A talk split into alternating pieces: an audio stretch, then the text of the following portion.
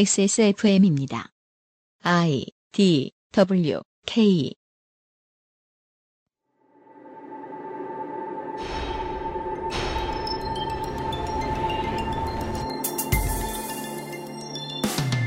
내 생각과 조금 다르면 대충 맞춰가며 지낼 수 있는데 생각의 거리가 너무 멀게 느껴지는 사람은 괜히 밉고 보면 화나고 저 사람을 고쳐줘야 세상이 더 아름다워질 것 같은 것까지는 그래도 이해해 보겠는데 그러다 보면 꼭 그 사람을 굴복시키고 싶어집니다. 그리고 그런 대상은 보통 한 사람에서 끝나지 않고 큰 집단을 향하는 분노로 발전합니다. 우리 모두의 머릿속 한 구석에서 진행 중인 상황이죠. 큰 선거는 보통 이런 내밀한 심리적 문제로 우리를 괴롭힙니다. 그 문제가 모여 사회가 이상해진 경우 한 가지를 소개해 드리죠. 히스테리 사건 파일. 그것은 알기 싫다. 알기 싫다. 지구상의 청취자 여러분 한 주 동안 안녕하셨습니까? 아니 이런 말 왜 해 지금 금요일 순서인데 아, 주말에 인사드립니다. 히스테리 사건 파일 그것은 알기 싫다 221번째 순서입니다. 주말 순서고요. XSFM의 책임 프로듀서 UMCU입니다. 윤세민 기자가 앉아 있을 것만 같습니다만 어, 네, 손희상입니다. 네 제가 최근에 홀을 바꿨습니다. 원래 많잖아. 아, 예. 방귀 손희상입니다. 뭔데요 그건? 뭐, 방송의 귀염둥이라는 뜻인데요. 그렇습니다. 어, 월, 원래는 이제 그. 장르를 아재 개그라고 구분하기도 어렵고. 그러니까 그 아재도 월- 아닌데 저래. 아, 그러니까 그러니까. 원래 그 역할을 하시던 분이 지금 제 앞에 나와 계세요. 아, 네, 그렇습니다. 예. 판타님, 아, 네, 판타님과 안녕하세요. 함께하고 있고요. 저는 방귀를 하길래 네. 그 이제 아까 이제 신은 씨가 그랬잖아요 마오주의자라고. 근데 이제 아니, 제가 마오주의자가 아니고 마오빠라고요. 아 마오빠. 예. 네, 그러니까- 마오가 평소에 이제 그 발언이나 좀 속시원히 말해라는 거 다 방귀를 갈긴다고 표현을 했잖아요. 네. 그래서 나 이제 그 얘기를 하는 줄 알았어요. 아, 예. 그러니까 그 이제 밀덕들도 이제 장르를 나누면은 네. 그 부처님의 장르를 크게 둘로 구분하면 하나는 뭔데요? 이제 그 소승불교와 아니 아니 대승불교요? 아니 그, 그, 그 부처님을 이제 그 장르를 나누면은 그 대머리가 있고 그다음에 파마머리 있잖아요. 아, 네. 어, 그런 것처럼 이제 그 밀덕도 이제 구분을 하면은 이제 그 중국 러시아 밀덕하고 그다음에 뭐 독일 밀덕하고 이런 식으로 좀 나눠져요. 네. 제가 이제 그 이제 전자 쪽에 있어가지고 그리고 네. 저는 이제 뭐 이렇게 뭐 모택동이든 뭐 림비아오든 아주 조- 좋아합니다 저는. 네. 방귀 손이상 임시 고문과 오늘 함께 하도록 하겠습니다. 오래 지나도 그 알씨를 다시 듣게 해주시는 분들이 많으니까, 저도 이제, 방송에서 책임감을 가지고 크리에이티브한 얘기를 하자면 뭐가 있을까 싶어가지고, 대선이 지나고부터 그 알씨는 되게 많은 개편을 할 텐데, 그 중에 하나가, 2주에 꼭 기억해야 할 이제 앞으로 미래의 역사 같은 것들을 좀 소개해드리고 싶은데, 하나 연습해보자면 이런 거예요. 이 사건은 반드시, 반드시 기억에 남아야 합니다, 사람들에게. 유나이티드 항공 오버부킹을 핑계로 한 타인종 반달 사건. 네. 이거 꼭 반달이라고 할 수는 없겠습니다만, 이거 그분이 문화재도 아니시고. 음. 유나이티드 항공의 시카고에서 출발해서 루이빌로 떠나는 미국 내의 이제 국내편입니다. 3사 1기의 승무원들이 승객을 무자비하게 끌어내다가 승객은 출혈이 되는 상처를 입고 그 상황이 동영상으로 찍혀서 전 세계에 돌고 있는 상황입니다. 이 사건은 이제 미국에 오래 사신 분들이라면 이성적으로 이런 해석은 가능하실 겁니다. 원래 유나이티드 항공이라는 데가 그 고객 응대가 무례하고 자의적인 편이다. 또 하나는 승객 보호보다는 아무래도 이 트랜스포테이션이나 서비스 문제에 있어서는 서비스를 제공하는 업체의 권익에 좀 더 편의가 맞춰져 있는 게 미국 법입니다. 그래서 종종 서비스를 제공하는 쪽에서 좀 포괄적인 착퇴를 할 수도 있습니다. 간혹 가다가. 그럼 법의 문제. 그리고 미국의 항공업계의 업무 처리가 엉망인 것은 미국에서 듣고 계신 많은 청취자분들이 잘 알고 계실 겁니다. 이런 일들이 복합적으로 생겨서 일어난 일인데, 다만, 해외에서 보고 있는 사람들과 아, 북미 대륙, 특히 미국에 살고 계신 에, 소수인종 이민자 사회는 이걸 이렇게 해석하고 있다는 거죠. 어떤 잠재돼 있던 불만의 티핑 포인트가 건드려졌고 폭발해서 그것이 누군가를 꼭 배척하거나 멸시하고 싶어하는 사람들의 마음을 한 곳에 모아서 터뜨린 그것을 잘 보여준 사건이 아니겠는가. 대표적인 예로 최근에 있던 다른 이제 그 혐오 사건들과 마찬가지로 이런 백인들의 댓글들이 많이 돌아다니고 있죠. 저게 동양인인 게 무슨 상관이냐. 소수 민족들이 인종들이 자꾸 저런 소리를 하니까 이퀄리티를 이야기하고 싶어도 하기가 싫어진다 내가. 이걸 소수 인종이라는 이유로 있던 불만을 터트리는 것은 비논리적이다. 음. 백인 혐오다.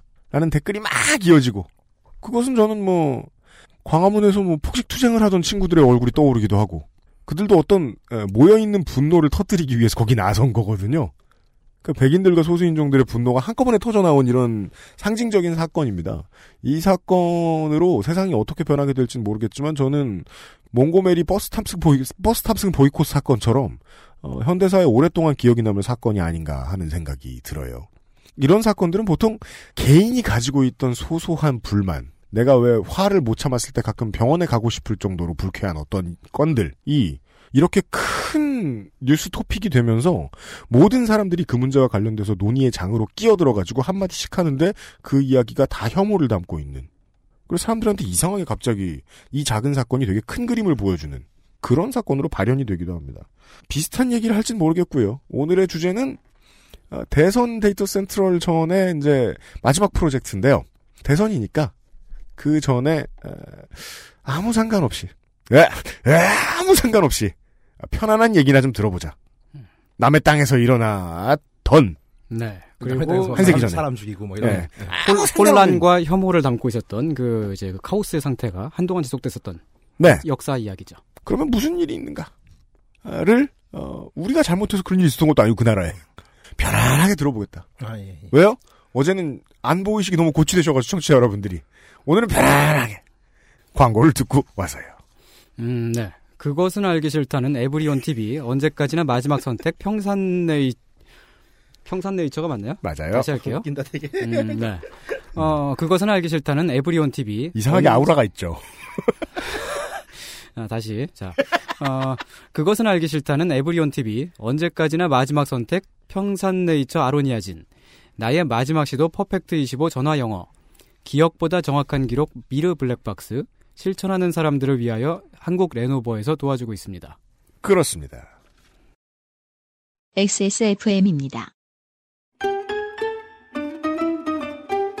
전 세계에서 가장 많이 팔리는 노트북 브랜드? 당신이 무엇을 짐작하던 사실은 변하지 않습니다. 까다로운 군사 규격을 통과한 인류 최초의 노트북 싱크패드. 저렴하고 세련된 디자인의 일상형 노트북 아이디어 패드. 글로벌 판매율 1위 노트북 브랜드 레노버. 지금 최대 40만원 할인 혜택을 액세스몰에서 확인하세요. Lenovo for those who do. 보조 전원 장치와 차량 배터리 보호 기능으로 믿을 수 있는 목격자 미르 블랙박스 M8 책 시장이라는 게 별게 없어요. 사람들은 잘 읽지도 않고 한철 지나면 다 폐기 처리하고 나무 학살하고 요즘은 쉬운 야매에 지식 같아 보이는 얘기를 안 쓰면 출판사 가서 책 취급도 못 받아. 그러니까 오래된 문학 아무도 안 보는 거 그런 거 말고 제 책을 읽읍시다. 책 중에 책 환타님. 방송사도 만들지 못한 만들어도 따라오지 못할 수준 높은 오디오북 팟캐스트를 만들기 위해서 땀 흘려온 2년 오디오북 소라소리 100회 공개 방송에서 소라소리의 두 번째 생일을 청취자 여러분과 함께 자축하고 싶습니다. 2017년 5월 4일 목요일 저녁 8시 서울 레드빅 스페이스에서 당신만의 즐거움을 모두와 함께 나누세요.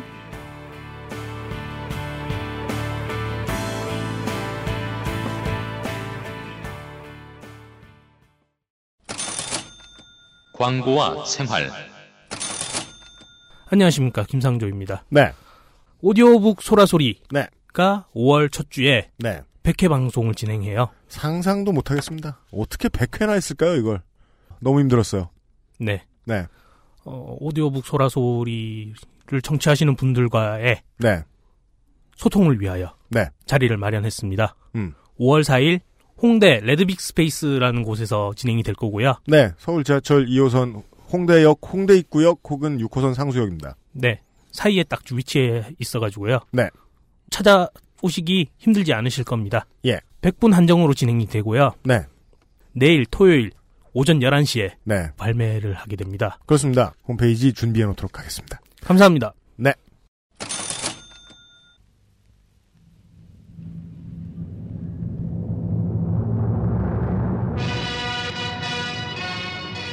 역사 스페셜.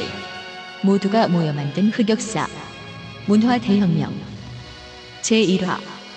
저 새는 해로운 새다.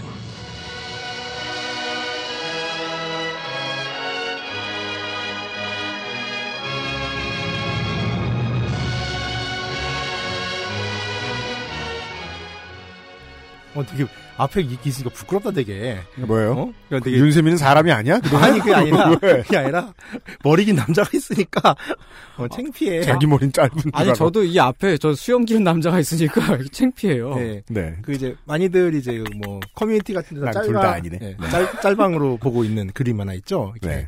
어떤 이렇게 풍만한 중년 아저씨가 하늘을 갈치면서 음. 저새는 해로운 새다라고 하는 장면들이 여기저기 짤방으로 많이 쓰이고 있어요. 저 새는 해로운 새다. 예, 네. 이게 오늘 내내 기억해 주셔야 할 문장입니다. 그 제일교포 만화가인 이학인 씨가 그 조조의 일대기를 그린 네. 창천항로의 거의 첫 장면이죠. 네. 인간의 욕망과 지도자의 선택이 어떤 결과를 이루어지는지에 대한 되게 보기 좋은 예로 이제 뜬금없이 갑자기 삼국지 얘기를 하다가 음. 한 2000년을 소급해 올라가가지고서 중국 마오쩌둥의- 현대 중국의 이야기를 예, 합니다. 현대 중국 얘기를 했던 거죠. 네. 이걸 이제 인작대전이라고 하는데 인작 대전. 예, 사랑과 참새의 전쟁이다. 그러니까 중국에서 벌어진 음. 참새 사냥을 가르치는 말이에요.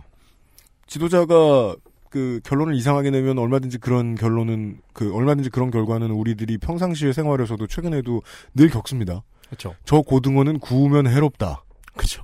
예. 기침이 난다. 그렇죠. 네. 네.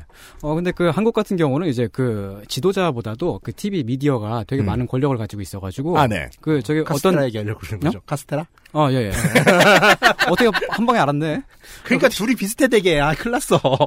뭐야, 이 캐릭터 겹치는 거였어요? 어, 제, 제가 저 사람이랑요? 의외로, 그럴 리가? 의외로. 어, 깜짝이야!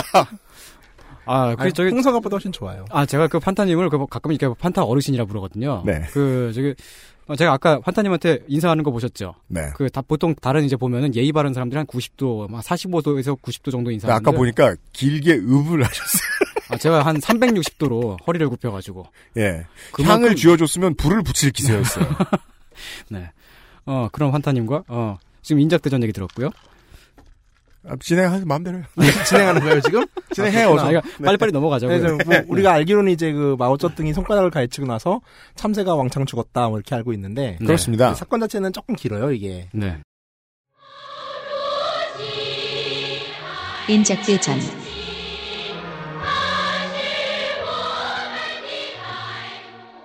그러니까 1955년도에 한 농민이 이제 참새 때문에 농사를 지을 수가 없다는 탄원서를 중국 공산당에 보냅니다. 음. 근데 뭐 당시만 해도 중국 공산당이 이제 혁명하고 나서 한 10년 후의 얘기다 보니까 그래서 인민들의 이야기들이 좀 전달이 됐던 거죠. 네. 그래가지고 중국 공산당은 이 문건을 농업부로 보내요. 그러니까 네. 농업부는 이 탄원서를 보면서 좀 황당했겠죠. 그러니까 갑자기 무슨 뭐 말산업을 육성해라 뭐 이런 것 같은 느낌이었을지도 모르겠어요. 왜 이렇게 그, 그, 단일 대오로 이루어져 있는 정치 조직 같은 경우에는 아래에서 올라오는 문건을 처리하는 태도와 위에서 내려오는 문건을 처, 네, 저, 처리하는 태도가 다르기 때문에 그게 되게 시스템의 결함이잖아요. 그렇죠.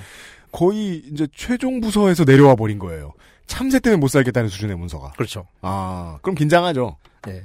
그래서 연구를 좀 이제 아마 처음엔 안 했나 보죠. 그러니까 참새에 대해서 제대로 연구해 보지 않아서 박멸이 가능한지 혹은 박멸해도 괜찮은지 모르겠다라는 답변을 보내요. 아, 여기까지는 그러니까 정상적이네. 이제 곤란했다는 얘기죠, 사실은 이게 그렇죠. 되게 정상, 여기까지는 정상이네. 예. 예. 근데 문제는 이 편지가 이제 돌고 돌아서 이제 마오쩌둥에까지 전달이 되고 네. 얼마 지나지 않아서 마오쩌둥이 12년 내에 쥐, 참새, 파리, 모기를 소멸해야 된다라는 발언을 하죠. 스케일 큽니다. 이 사업 하나를 12년 동안 하겠답니다. 예, 일반적으로 알려진 건 이제 참새만 조졌다고 생각하는데 이제 이 시기에 이제 같이 조졌던 대상 중에 하나가 새에 새 다른 대상이 쥐, 파리, 모기도 포함이 됐던 거예요. 그러니까 음. 아. 이른바 이제 중국판 4대 악인 거죠. 손가락을 가지고 몇 바퀴 돌았군요. 예. 예. 그러니까 저 참새랑 설치류는 쥐랑- 예. 새로운, 서- 새로운 설치류다. 참새랑 쥐랑 파리랑 모기 중에 누가 불량식품의 역할을 맡았는지는 모르겠으나 파리를 이렇게 팔자로 가리키면서 저 파리는 저 아, 이거, 춤은 이거. 해로운 춤이다. 예. 한 번에 가리킬 수 없잖아요. 네. 예. 1957년 이제 마오쩌둥은 이제 아예 4대 악 아니 중국에서는 이제 이걸 4대 해라고 불렀는데 네. 이 사해를 소멸해야 인민들의 위생을 보장할 수 있다라는 말을 하고 58년 봄이 되면 모든 역량을 총동원해 4대 해를 박멸하자라고 선언을 해요. 선언을 해요. 음. 이 최고 지도자의 이 한마디는 이제 앞으로 중국에서 엄청난 평지 풍발을 일으킵니다. 1950년대 말입니다. 네. 민주파 출신이었던 이제 민주파 이따가 설명을 할 거예요. 음. 당시 전국문화예술인연맹의 광마략은 이제 고모로라고 발음을 하는데 네. 이제 성명을 발표합니다. 수천 년간 우리의 양식을 수탈하여 저질러온 죄악을 이제야 청산할 때가 왔다. 참새들에게 선전포고를 해야 된다. 라고 주장을 하죠. 네. 음, 광마략은 저기 항일 시인으로 유명하죠. 그렇죠. 그리고 약간의 여성 해방적 의식도 좀 강했죠. 부인 음. 예, 이 일본 그리고- 여자였고 예, 그리고 그 친척 중에 괄약근 씨가 계시고요. 진짜로 믿는 건에 비해서 말이에요. 약근이 형의 친척분이 하는 이야기가 그 레토릭이 매우 웅장하다는 게 되게 중요한 신호입니다. 음, 예. 네. 왜 이렇게 거창하게 말해? 어, 항일 전쟁 당시에 강말에 썼던 구렁 같은 글을 볼 때와 예, 예. 이 이제 신중국 건설되고 나서 그 어찌 보면 살력을 발버둥치는 광마락의 모습이 너무 다르죠, 사실. 네. 예. 첫- 첫- 그 초반기에 썼던 이제 그 극작가이기도 했었고, 음. 어, 굉장히 진보적이고 음. 아주 그 훌륭한 작품들 많이 썼는데, 네. 나중에 가면 갈수록 점점 더 이제 그 중국 권력에 빌붙어가지고, 그 음. 이제 막, 막, 모택동 사진을, 모택동도 아니고 모택동의 사진을 찬양하는 시까지 쓰고 그랬었어요. 근데 이- 한화갑. 그러니까 이제 음. 그 후반부로 본 서정주급인데 네. 전생은 아주 괜찮았던 사람인 거예요. 네. 그런 사람 많죠. 뭐 헷가닥하는. 어, 예. 그러니까 그 이제 그 초반부 때는 이제 그 사- 사실 훌륭한 작품을 많이 쓰긴 했습니다만 우리한테는 이제 그 루신의 츤데레로 더 많이 알려져 있죠. 그렇습니까? 예, 루신하고 광마략 누가 그렇게 알고 있는데요? 어, 그 대- 그래 그래요. 예. 그 루신하고 광마략의 관계는 이제 그 말하자면은 뭐 이제 그 텔레토비하고 도스토옙스키 관계. 관계 관계 뭐예요? 아, 텔레토비란다. 저기 텔레토비 아니고 저기 누구? 톨스토예요. 네. 아, 예. 그뭐 모차르트로 비유할 수 있는. 네. 네. 예, 뭐 예, 그런 관계였다. 뭐 하여간 어 그런 그랬던 그 이제 시인이 예. 음. 이제 광마락의 성명을 계기로 당시에 좀 이름께나 있다는 문인 시인들이 앞다퉈서 참새를 규탄하는 시와 문장을 발표합니다. 네. 이게 참 사회주의라는 게 참 짱 귀엽죠. 다 같이 그러자 수도 베이징시는 참새 선멸 총지휘부를 신설합니다. 아 그렇습니다. 총지 지휘부도 아니고 총지휘부가 필요합니다. 네, 소탕을 시작하는 날, 즉 디데이는 1958년 4월 19일 새벽 4시.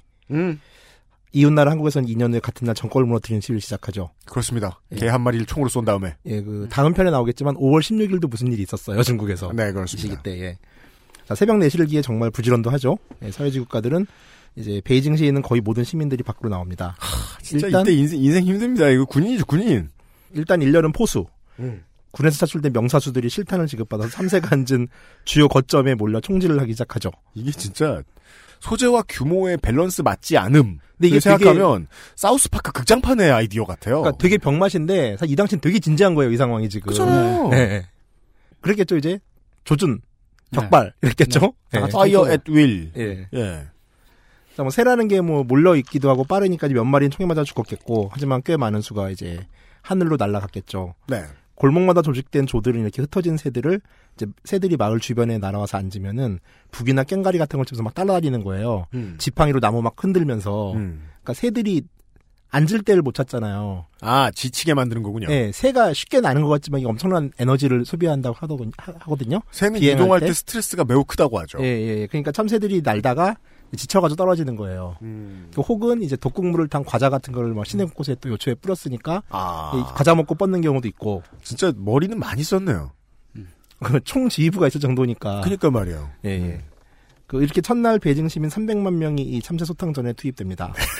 네. 예. 그래서 이렇게 첫날 베이징에서 참새 약 83,249마리를 잡아요. 음. 그 참새는 모두 이제 다리를 꿰서 이제 거꾸로 매단 다음에 음. 이제 소수레 같은 함거에 이제 참새를 차곡차곡 쌓아놓은 다음에 음. 이제 그 칭한다제라고 이제 음. 천안문광장 앞에 있는 도로예요. 동과서를 연결하는 음. 우리나라 치면은 거기가 율곡로죠. 네네. 예, 율곡로에 가까운 길이거든요. 그러니까 뭔가 개선 퍼레이드 하는 데 쓰. 그렇죠, 그렇죠. 네. 거기다가 이제 퍼레이드를 한 거죠. 음. 그리고 약 40만 마리 정도 의 참새를 이제 결국 잡자. 네. 이제 베이징 시내에서 참새 참새는 이제 눈을 뜨고 찾아봐도 없을 정도로 네. 이제 참새가 희귀해지는 거죠. 음. 어찌됐건 수도 베이징에서 이르는 이런 선도적인 참새 투쟁은 음. 이제 많은 지방 도시를 자극합니다. 네. 그러니까 뭐 1인 독재 체제에서 살려면 뭐 어쩔 수 없겠죠. 음. 어차피 국가 기반의 한 축인 또 농민의 적이기도 하니까 명분도 확실하고요. 아, 일렬 대오의 정부에서는 이게 가능할 수밖에요. 지방자치정부가 뭐 거기마다 다른 목소리를 낸다거나 그럴 수가 없는 거 아니에요 지금. 그렇죠. 그 사회주의권 같은 경우 이제 이런 일이 발생하면은 온갖 노력 영웅이 등장하잖아요. 아, 예. 네. 갑자기 무슨 하루에 무슨 석탄을 뭐 1톤씩 캐는 사람도 등장하고 소련 시절에는 음. 세상에 이런 영웅이 그렇죠, 그렇죠. 말도 못하게 많이 잡어. 네, 그러다 그래서, 보니까 이제 예. 이 사건을 둘러싸고 참새잡이 노력 영웅도 등장을 하는 거예요. 그래서 혼자서 무려 6,412마리를 잡아서 이제 언론의 주목을 받기도 하죠. 이렇게 됐었던 게 그 많이 잡으면 많이 잡을수록 네. 배급을 더 많이 줬거든요. 아 리워드는 확실했군요. 네. 예. 이렇게 1958년 한 해에만 중국에서 약 2억 1천만 마리의 참새가 죽습니다. 당시 인구를 기억컨대 한 그때 6억 정도, 인구수의, 6억 정도 예, 했죠. 인구수의 3분의 1에 해당하는 참새를 잡아 족쳤다. 네. 아. 근데 이제 이런 일이 벌어지고 나서 이제 그 다음에 이제 그 중요한 변화가 참새가 원래 해충들을 잡아먹잖아요. 그 음. 해충들이 참고를 한 거예요. 그렇죠. 네. 예. 일단 이제 당시 중국의 상황을 좀 복귀할 필요가 있을 것 같아요. 아, 네. 네. 안드로이드 안 나와요 여기서? 나와요. 아, 나와요. 네. 뭐 뭘로 나와요? 안드로이드가? 어? 광고 들어? 아, 글쎄 모르겠네. 안드로이드 뭐 해놨는데 여기 지금? 아니 근데 내가 조그만 제목을 잡아놓은 건 대부분 안드로이드 아 넣잖아요. 그건 너 맞아 맞아. 소제목 넣어줬잖아 아직까지. 국공 내전은 누구에게 중요한 일이었나?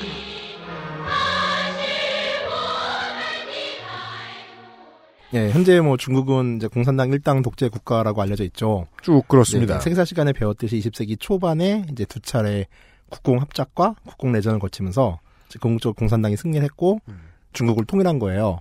그리고 그때 타이완 편에 나왔던 이제 그 잔당들이 통일 전쟁에서 진 국민당 잔당들이 타이완에서 이제 타이완을 건국한 거죠. 그러니까 중화민국이 연장된 거긴 한데 어찌됐건 이제 중국 본토는 중국 공산당이 통일을 하고 중국에선 이때를 이때부터를 신중국이라 고 그래요. 그러니까 네. 우리는 이제 중화인민공화국이라고 그러는데 중국 사람들은 이걸 호칭을 할 때는 신중국이 건설되었다라고 하죠.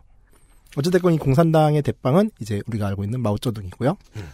여기까지만 보면은 아 공산당이 국민당을 이겼구나라고 뭐 단순하게 생각할 수도 있는데 이게 내부를 보면은 조금 복잡해요.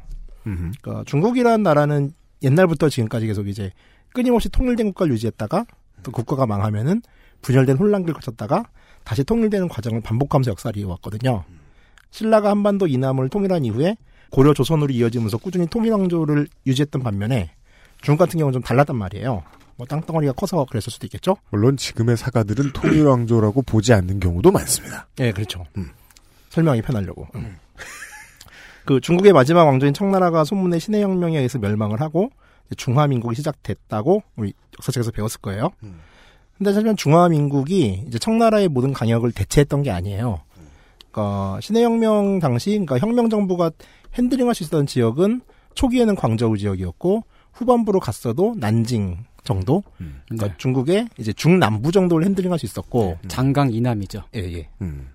그리고 이제 그 외의 지역들은 이제 이 틈을 혼란기를 틈타서 음. 독립한 거의 무장 군벌. 음. 우리는 이제 군벌이라고 하는데 음. 사실 당시 기준으로 보면 작은 나라였다고 보면 돼요. 네. 네. 각 성에 이제 정부들이 있었고요. 네. 어 그리고 사실 그 이제 국민 정부도 그러니까 그 국민당 계열의 그 음. 정부도 손문이 죽은 후에 어, 그 후에 이제 뭐 장제스가 상하이에 정권을 세우고 그리고 또 저기 뭐 왕징에 있는 우한에다가 정권을 세웠고요. 그다음에 또 또 하나 더 있잖아요. 좌, 좌파 쪽으로 그 숭칭링이라고 있는데 네. 그 양반은 난징에다가 이렇게 걔네들도 다 따로따로 떨어져 가지고 네. 서로 서로 다 다른 나라였던 거죠. 중국의 마지막 전국 시대 정도다. 그렇죠. 그러니까 이제 국민정부를 하더라도 이- 손희상 씨가 이제 한 말 정리하면은 손문이 죽고 나서 손문의 후계자, 잘 손문의 들었어요? 부인 뭐 이렇게 해가지고 쪼개져 있던 거예요. 또 이것도. 음. 그러니까 단일 대우가 아니었다는 얘기죠. 네. 자, 어찌됐건 이제 그 국부 장제스는 이제 지금의 이제 타이완의 국부죠. 장제스는 통일 전쟁을 선포하고 이제 북벌을 감행해요. 이거는 국민 정부의 힘으로 북쪽에 있는 군벌들을 정리하고 통일된 중국을 다시 만들겠다라는 예. 군사적 행동이죠. 그래서 군벌을 깨나가고 중국 통일을 좀 어느 정도 눈앞에 둔 와중에서 이제 일본이 중일 전쟁을 일으키죠. 자, 장제스는 이 당시에 이제 군벌과 함께 공산당을 먼저 박살낸 다음에 일본과 싸우는 게 우선이라고 봤어요. 네. 근데 그러면서 문제는 일본군이 만주 점령을 용인했고 다시 베이핑, 그러니까 지금의 국경까지 들어오는 것들도 별다른 대응 없이 그냥 내줬거든요. 음. 그러니까 중국에 있는 민족주의자들은 이제 상당히 불만이 많았죠 이 부분에 대해서. 어찌됐건 공산당은 우리 민족인데 음. 이들과 싸우겠다고 지금 저 일본 오랑캐들에게 땅을 내주는 게 말이 되냐. 네. 근데 이렇게 생각했던 사람들 중에는 이제 장제스의 군벌 내부했던 사람도 있었어요. 음흠. 이제 대표적인 게 이제 장쉐량, 장항량이라고 하는 사람이 있는데 네. 장절인 아들이죠. 예, 예. 장장림이라고도 하는데 네. 장쩌리는 이제 그 중국 북부 쪽에 있었던 큰 군벌이었어요. 만주의 왕이었죠. 음. 네. 근데 그 그 큰 군벌을 이제 장제스가 쳐가지고 자기 세력을 흡수를 했죠. 그러니까 그 근데 장장님은 또 뜬금없이 또 일본군한테 죽죠. 그리고 음. 네, 그 장, 장쩌린이 이제 그 기차를 타고 가다가 일본군이 폭탄을 터뜨려가지고 죽어요. 그래서 그 아들내미가 일본을 되게 싫어해가지고 음. 장제스 쪽으로 붙었는데 마치 그게 이제 유비가 마초를 설득하면서 우리의 적은 조조가 아니겠는가 막 그랬던 것처럼 음. 어, 우리의 적은 일본이 아니겠는가 하니까 홀랑 넘어가서 붙은 거죠. 장제스한테요. 음. 마초나 공손월 같은 네, 그런 존재. 사람이죠. 네. 그렇죠. 근데 문제는 이제 장제스 그런 이유로 붙었는데 장제스가 일본과 싸울 생각 안 하고서 공산당만 조지고 있는 거예요. 그렇죠. 오히려 본인이 막 시안까지 가가지고서 음. 네. 음. 서안이라고 하는 과거 장안성이에요 여기는. 네, 이제 시안 사변이라는 걸 일으켜요. 네. 그러니까- 쿠데타를 일으키죠. 예, 장제스를 가두고 이제 뭐 아주 좋게 평안한 사람들은 이제 물불 꿇고서 음. 뭐 이제 사령 총통 이렇게 하면 안 됩니다라고 했다는데 음. 뭐 사실 그러지 않았겠죠. 어찌 됐건 이제 네, 근데 장제스는 뭐 그리고 또 그 야사로 있는 또 얘기는 뭐냐면은 장세량이 음. 장자스 부인 있잖아요. 예. 그 송칭링 네, 숭메이링. 아, 숭메이링, 네, 네. 숭메이링하고 이제 그 바람이 나가지고 음. 그래가지고 쿠데타를 일으켰다 뭐 그런 얘기도 있습니다. 예, 그래가지고 쑥메일인가 그 이제 장쉐량이 주고받은 편지가 또 채- 출간되기도 했었죠. 근데 지금 점점 더 이야기가 산으로 가고 있는 것 같은데. 그러니까 그 큰일 얘기 하면 안 된다니까. 났네. 네, 다시 돌아가겠습니다. 내가 얼마나 이걸 잘랐는데 그래서. 네. 네, 정면 팔로군 인근 얘기를 지식의 향연입니다. 해보죠. 예, 네. 그래가지고 이제 어찌됐건 이제 장제스는 이제 장쉐량의 협박 혹은 이제 간청을 받아들여서 이제 일본 아 저- 공산당과 이제 두 번째 이제 국공연합을 해요. 국동합작을 하고 일본과의 단일 대우를 만들죠. 네. 근데 문제는 이제 공산당도 자기들의 무장 세력이 그 당시 있었잖아요. 국민당하고 싸우다 보니까 음. 그러니까 이 공산군의 편제를 어떻게 할 것인지에 대한 문제들이 생기고 네. 그래가지고 결국 이제 장제스는 팔로군이라고 하는 여덟 번째 방면의 군대. 근데 뭐 숫자가 거의 집단군 수준이에요. 나중에 100만이 넘으니까. 집단군. 일반적인 야전 조직 중 가장 큰 개념으로 야전군 여러 부대를 거느리며 보통 50만 명 이상, 150만 명 이하의 규모를 가지는 것으로 기록되어 있습니다. 평시에는 거의 없고 전시의 집단군 혹은 그와 비슷한 것을 운용했던 기록은 독소전쟁 당시 소련 전선군, 나치 독일의 국방군, 이에 맞섰던 연합국 군대가 조직한 다국적 집단군 정도입니다. 네, 처음에는 그 공산당군은 4만 명 정도 했었어요. 예. 장제스 생각은 뭐냐면 얘네들을 화북 지방에 음. 당시 일본군이 주둔하고 있었던 그쪽으로 보내버리겠다. 그렇죠. 음. 그래서 그렇게 해서 보냈죠. 겁나 전장을 하게 해가지고 이제 병력을 짧게 하겠다 했는데 음. 네. 꽤 이기죠. 예. 그리고 거기다가- 거기 가- 보내놨더니 조선의용군 같은 있자- 있잖아요. 그 김원봉이 이끌- 이끌던 음. 그런 이제 그 공산당 계열이라고 하기도 애매하고 중국인도 아닌 그런 부대들이 팔로군으로 다 흡수가 됩니다. 네. 굴린이 불려졌다. 네. 예, 불려졌고 불어났다. 이제 신사공 같은 경우도 이제 신군 편제 네 번째 군단. 이라고 하는 군대, 그러니까 팔로군하고 신사군이 공산당이 직접 핸들링을 할 수 있는 군대였어요. 근데 신사군 같은 경우는 결국 전멸을 당하죠 나중에. 음. 근데 이제 팔로운 같은 경우는 이제 처음에 뭐 4만, 12만 설이 있었고 45년 중일전쟁이 끝날 때는 약 한 100만까지. 100만이면 이제 군단 단위가 아니라 집단군이라고 그러는데 네. 한 나라의 전체 병력에 맞먹는 병력이죠. 우리가 아직 100만이 안 되니까. 국공내전은 정말 스케일이 어마어마합니다. 그렇죠. 예. 공산군의 그 규모가 커졌던 게 공산당 군대가 이제 국민당 쪽으로 이제 붙으면서 그 안쪽에 들어가서 음. 국민당 군내 지휘관들과 그 병력들을 흡수했기 때문이거든요. 네. 그 대표적인 게 이제 림비아오 하고 임표라고 하죠. 네, 그 그 노인들도 들어서 이제 두 개를 병기하죠. 네네. 중국 바람하고 한국 바람하고. 네. 요 예, 네, 그리고 아, 좋습니다. 펑더와이하고 팽덕회. 네. 네. 세계 3대 횟감이죠. 그 참치회, 연어회, 팽덕회. 그래서 회가 돼서 죽죠, 결국에. 아, 생산량도 적은데. 아, 근데 지금 점점 더 그 방송이 이상하게 가는 것 같아. 요 아무튼 이제 그런 그 이제 그 거물급들이 그 공산당 쪽으로 붙으면서 규모가 커졌다. 네네. 또 이제 공산당이 이제 국공내전이 이제 다시 시작되면서 일본이 패퇴하고 나서 다시 전쟁을 하잖아요. 음. 네, 45년부터. 그걸 이제, 예, 국공내전이라 그러는데 이 와중에 되게 많은 이제 군벌들 음. 그리고 국민당 휘하의 장군들이 그냥 사단 단위로 항복을 한 경우가 되게 많아요. 네. 그러면 이제 뭐 진시황이었으면 이 사람보다 땅에 묻었겠지만은 음. 항복한 사람들을 음. 이때만 해도 그런 시대가 아니니까 네. 그리고 어차피 지금 큰 전쟁을 앞둔 상태니까 음. 다 팔로군 안에 편제를 시켰죠. 음. 그러니까 후반부로 가면은 이게 이제 공산주의자들로 이루어진 군대가 아닌 거예요 팔로군이. 네. 그리고 팔로군은 고스란히 중앙 그 인민해방군이 되거든요 중국의 음. 군대가 되는데 다양한 색채의 쪽수. 그렇죠. 네. 근데 이건 어쩔 수 없죠 전쟁을 겪은 나- 나라들 혹은 내전을 겪으면 이제 이럴 수밖에 없는데 음. 그러니까 국공내전 말기로 갈수록 이제 뭐 막 장관하던 사람들도 투항하고 말이니까 음. 특히 지방에서 지방 행정 관료들이 투항했을 음. 경우에는 결국 빨리빨리 접수를 하고서 전진을 해야 되는 상황이다 보니까 음. 이 사람이 하는 행정권을 그냥 놔둔 상태에서 이제 복속만 시키는 거예요. 그러니까 그건 왕조 시대 때도 많이 있었죠. 네. 이민족을 점령할 때. 지난 지난번 총선 말고 지지난번 지지지난번 총선 기억을 해보시면요. 그 한쪽에 거대 여당이 나와요. 안녕하십니까? 그래서 본인 말고요. 제가 아, 그러니까 예. 소환한 게 아니고 그 지역의 실력자들이 다 그리로 소환돼요.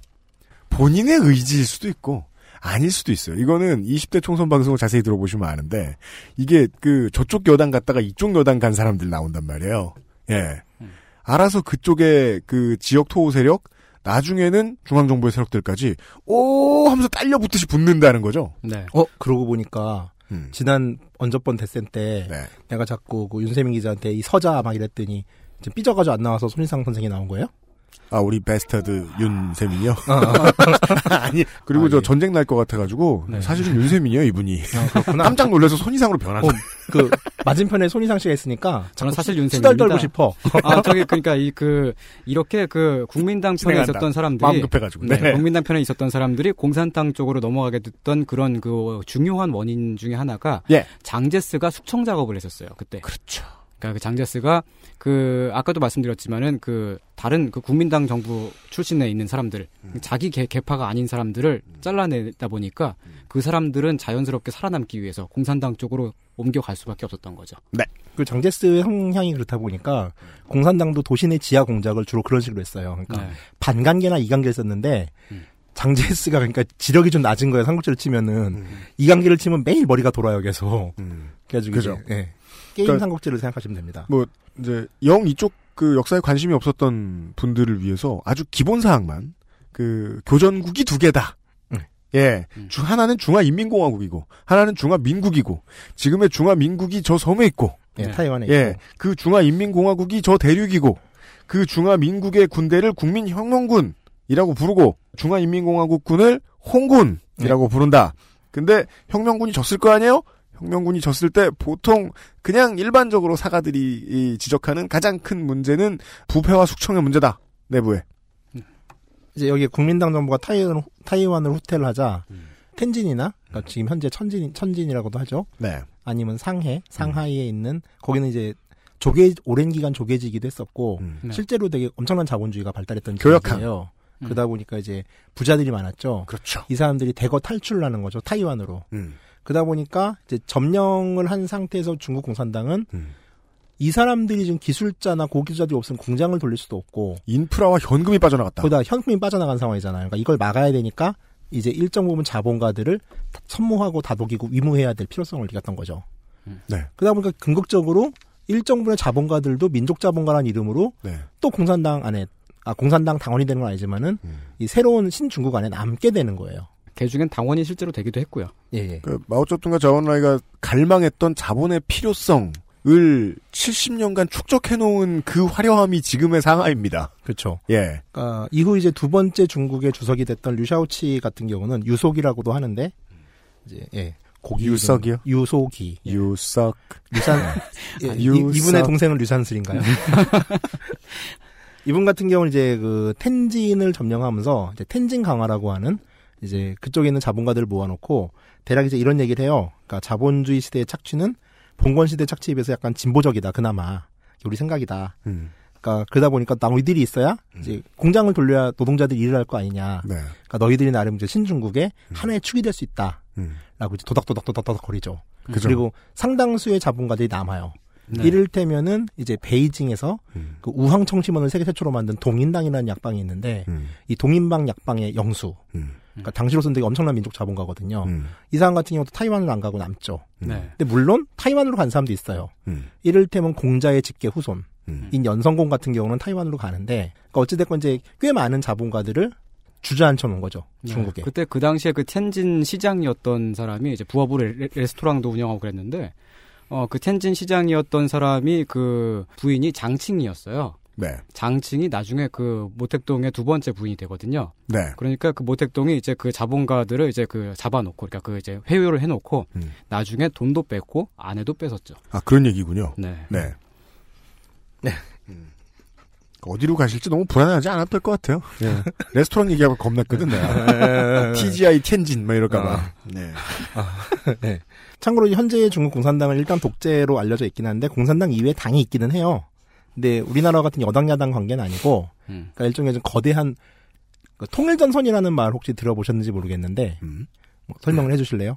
통일전선이 아 그냥 예. 그어 공산당을 필두로 해가지고 민주동맹이라든지 네. 어, 뭐 그런 이제 그 다른 이제 그 야당 야당이라고 하면 그렇고 이제 그 다른 연립정당, 예, 예. 예. 그런 것들과 함께 이제 그 공동의 그 단일한 이제 그 정부를 만든 거죠. 87체제 이전에 거수기당 말씀하시는 거 아닙니까? 네, 그런 음, 애들이죠. 민한당 뭐 이런. 네, 그러니까 공산당 외에 당이 있어요 중국도 실제로. 음. 네네. 근데 그 이제 그 아까 앞에서 그 참새를 비난하는 시를 썼다고 했던 음. 그 광마략기 있잖아요. 그 사람도 공산당 아니잖아요. 예, 예. 그 사람은 이- 이제 민주도 민주동맹의 민족파. 예. 부주석이었어요. 네. 그러니까 민주동맹이라고 하면은 그 최대의 그 야, 야당 개파인데 음. 근데도 이제 말이야 그막 모택동이 한마디 하니까 나가서 와 이러는 그러니까 유진산인 줄 알았는데 네. 김진대야. 그러니까 공, 산당원이 아니니까 또 그래야 살 수 있던 거죠. 네. 그래가지고 이 사람들과 함께하는 이제 그 일종의 우리나라 의회 같은 거를 정치협상회의라고 하는데 예. 그건 나중에 중국 정치를 혹시 할 일이 있으면은 다시 설명을 할게요. 네.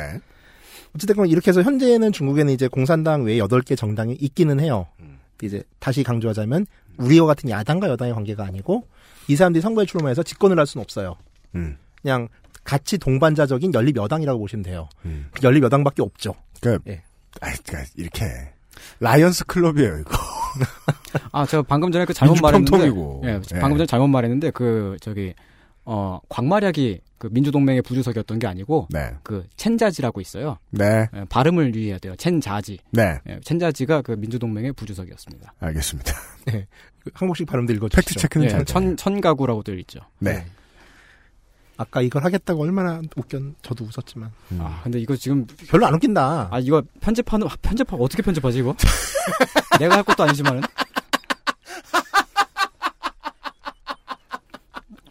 걱정만으로도 고마워요. 그 외에 해주실 수 있는 일이 없기 때문에. 그러게 원래 나 하면 편집 잘 안 했는데 지금 중구 난방이긴 하다 좀. 예. 하세요. 어쨌든 이제 건국 초기에 중국은 이제 사회주의 국가를 지향을 했는데 네. 이제 모든 관료가 사회주의자라고 보기에는 좀 애매한 상황이 좀 장기간 지속이 돼요. 그러니까 뭐 많은 이제 건국 초기의 국가들이 안고 있는 문제들이죠. 음. 그러니까 뭐 우리나라도 옛날에 뭐 고려 건국 당시 음. 왕건만 하더라도 엄청난 혼인 동맹으로 외척을 엄청 늘려놨잖아요. 네. 그러니까 그런 상황이라고 보시면 돼요. 왜냐하면 호족으로서 성공한 곳의 궁극이었으니까. 그렇죠. 예. 그러다 보니 이런 짬뽕 현상은 이제 수도인 베이징보다는 시골로 갈수록 더 두드러져가지고서 음. 지방에는 뭐 국민당 간부들이 그냥 말만 갈아타고서 음. 그냥 중화인민공화국에서도 같은 같은 인물을 보고 있는 그러니까 뭐 경우도 있었던 거죠. 그런 단위로 설명하진 않았겠습니다만은 뭐 여기 막 대대로 현령을 하던 집안이야. 예. 근데 그- 음. 할아버지가 국민당 들어간다 그랬어. 그러니까 뭐 모태 모태로 이제 구- 국민당이었어 자기도. 네. 근데 정부가 바뀌었어. 그냥 난 현령이야. 이런 사람이 되게 많았을 거다. 그렇죠. 예. 근데 그 이제 국민당 쪽에서 왔다고 해가지고 그 사람들을 우파라고 생각할 수는 없어요. 그 국민당이라고 하는 것도 스펙트럼이 되게 넓었는데 그 안에도 좌파들이 되게 많이 있었거든요. 음. 자유주의적인 좌파들 특히 많이 있었고 즉 누가 이겼어도 음. 잡탕이었을 것이다. 네. 공산주의 혹은 사회주의 등등의 그 교육을 받을 수 있었던 음. 그런 그 신지식인들은 음. 모두 지주 아들 아니면은 다 부르주아였었거든요. 음. 거의 그랬죠. 네. 최소한 중농은 돼야 되니까. 네. 음. 아시아 쪽 좌파 운동을 보면은 인도 같은 경우도 초기 공산당 당서열 1위부터 10위 중에 7명이 브라만 출신이에요. 네. 뭐 이제 아. 다 그랬어요. 네. 네. 어차피 이런 신물물을 받아들이려면 교육을 받아야 되고. 강남 좌파. 네, 당시 음. 교육은 이제 부자들의 산물이었기 때문에. 네. 자, 여기 이제 중국 공산당 자체의 이제 관료들, 음. 뭐 그런 많은 사회주의가들이 겪었던 일이죠. 이제 관료들의 관료화 문제들도 이제 발생하기 시작하는 거죠. 그러니까 원래 중국 공산당은 이제 레닌 시절의 전통에 따라서 이제 민주 집중제라고 하는 의결 취사 선택 방법을 채택하고 있었어요. 민주 집중제. 예. 네. 민주집중제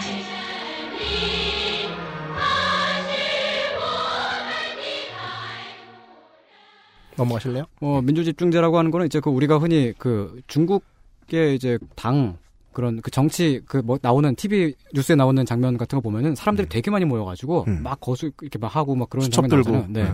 근데 그 사람들이 그 다 같이 공동으로 정부를 운영하는 거예요. 말하자면. 네. 그러니까 그 통치자가 한 명이나 뭐 그런 그렇게 막 몇 명 있는 것이 아니고 그, 그 서클 안에 있는 모든 사람들이 다 공동으로 평등하게 운영을 하는 거죠. 그렇습니다. 그 안에선 평등할지 모르겠는데 두드러지는 특징으로는 소수 의견 개무시가 있습니다. 네. 그리고 사실은 그, 그 안에서도 보면은 인기가 더 많은 사람이 있지 않습니까? 아 그렇구나. 그러니까 그, 우리, 사실을 보면은 그, 우리 한국의 그 국회에서도 약간 비슷한 모습이 나타나는데. 인기가 있는 사람이 있고 네. 저 사람 국회의원이야 하는 사람이 있고 네. 그래서 그 국회의원들 간의 그 이제 힘의 크기가 달라요. 네 그렇죠. 일테면 이제 이런 거죠. 방송을 같이 하는데 손희상 선생과 덕질인이 같은 일 가지고 아니다 네가 틀렸다라고 얘기를 했어. 음. 그럼 청취자들은 아무리 봐도 그렇지. 성가비 부분은 그 예시가 좀 어쨌든 예 네. 그러한 어 체제를 어, 선택을 하고 네. 있습니다 있었습니다 어, 그리고 넘어- 그러니까 예, 이제 쉽게 이제 토론하는 과정에서는 민주주의가 적당을 하는 거예요. 네. 그러니까 누구나 이제 하나의 권리를 가지고서 토론을 하는데 음. 이렇게 결정이 된 사항에 대해서는 음. 더 이상 이제 군소리를 하면 안 되는 거죠. 뭐 여전히 쉽게 지금 말해서. 우리 뭐 정치 조직 우리나라의 지금의 혹은 정치 조직 아니라 뭐 동호 동호에서 덕질하려 그래도 겪는 문제죠. 그렇죠. 네. 민주 집중제 스타일. 아주 쉽게 설명하면은 모든 건건에 당론이라는 게 존재하고 당론을 어기면 안 되는 거죠. 네 그죠? 네, 그런 거라고 보시면 되고요. 그러니까 민주 집중제가 나쁘다는 게 아니라 민주 집중제를 모든 건에 다 적용해야 된다는 게 바보 같다. 그리고 뭐 사실 또 우리나라에 있는 몇몇 당들은 그런 치열한 토론 과정을 거치지 않고서 그냥 1인 보스가 하니까 차라리 민주집정제 시절에 사회주의 국가만도 못한 모습을 보이는 곳들도 있지요. 민주 집중제가 나쁜데 그 이상의 결론도 안 나오는 곳들도 많다. 그렇죠. 한국에도 있으니까요. 네. 문제는 이제 중국 공산당의 경우 이제 국민당에 맞서서 오랜 내전, 음. 뭐 이제 다 알고 있는 대장정 같은 어마어마한 사건들이 있었죠. 예. 기본적으로 이제 도피 생활을 하던 사람들이다 보니까 음. 급하게 결정을 내야 될 상황이 되게 많아, 발- 발생하는 거예요. 네. 근데 이럴 때마다 사람들을 모아놓고 회의를 할 수가 없잖아요. 네. 그러니까 결국 한 사람한테 권력을 집중하자라는 논의가 되고 어? 네. 위임을 하죠 예. 네. 그래서 여기서 이제 그 한 자리를 따 드신 분이 이제 마오쩌둥인 거고 쭉 내려오시는 거죠. 민주 집중제 집중제. 결과는 주석. 그렇죠. 이다 보니까 이제 당내 민주주의보단 1인의 의중이 중- 좌우되는 그는 바로 우리가 지금 전임 한국 정부에서 겪었던 일이죠. 그러니까 이게 절대적 1인자가 있는 경우 어떤 일이 발생하는지. 전 아무리 생각해도 이런 상념이 드는 게 똑같이 바보 같은 거예요. 이 사람들이 뭐 한국식으로 얘기해볼까요? 통일주체 국민회의가 있습니다. 물론 거기 민주집중제가 아닙니다. 거수기들이지. 근데 만약에 걔네들이 평등한 뭐 의결권을 가지고 있다 쳐. 저 의견을 낼 수 있고. 이 바보들이 장충체육관에 모여서 저세가 해로운 새인지 회의하는 거랑 마오 한 사람이 저세가 해로운 새라고 핀포인트 하는 거랑 멍청함에 있어서 서로 경중이 다르냐는 거예요. 근데 민주집정상에서는 이런 편지가 왔는데 우리 어떻게 했으면 좋겠어라고 문장이 시작이 되겠죠. 첫 문장이. 음. 하지만 마오쩌둥은 저센 해로운 세다라고 정의를 해버리니까 그 정의에서 이제 예, 좀 다르죠 그래도. 네, 뭐 네. 그렇게 볼 수 있습니다.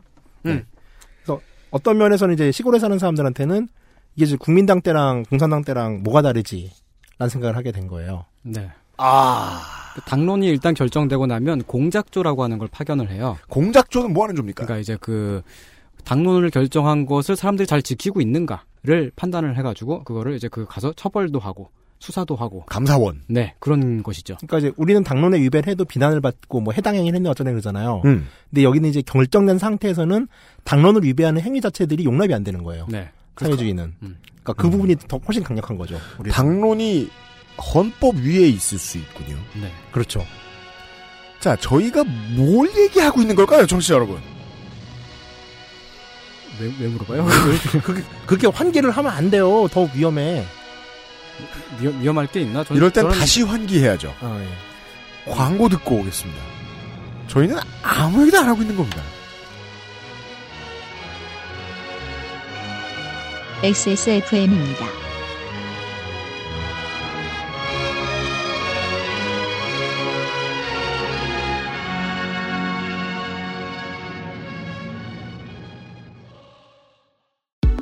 Bluetooth, headphone, monster, Sony Zabra, wireless.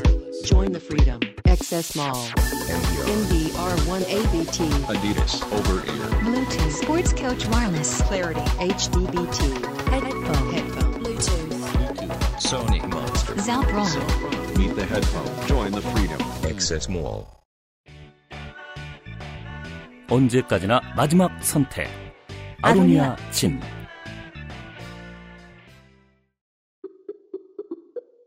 Um, excuse me. Why don't you call Perfect 25? 뭐? Perfect 25. 그래서 뭔데 그게? Perfect 25 English phone call service. 이거 말하는 거야? 퍼펙트25.com? Oh, you got it right. 3.5mm 오디오 단자가 없는 스마트폰 시대에 곧 살아가게 될 텐데 저는 아직 마음의 준비가 되지 않았습니다. 어, 헤드폰 아니 스마트폰을 빨리 교체할 것 같지는 않습니다. 어, 그렇지만 언젠간 준비가 돼 있어야겠죠. 어, 저희들이 물건이 너무 조금 물건을 너무 조금 들여오는 것 같다고 어, 뭔 놈의 몰이 이러냐 소식 듣고 와보면 물건 없다고 한탄하시는 분들이 많이 있는데 어, 재고 재입고 요청을 어, 가열차게 해주시면 가능성이 조금 생길 수도 있다는 점을 다시 한번 강조를 드립니다. 액세스몰에 가셔서 블루투스 헤드폰을 확인해 보시고요.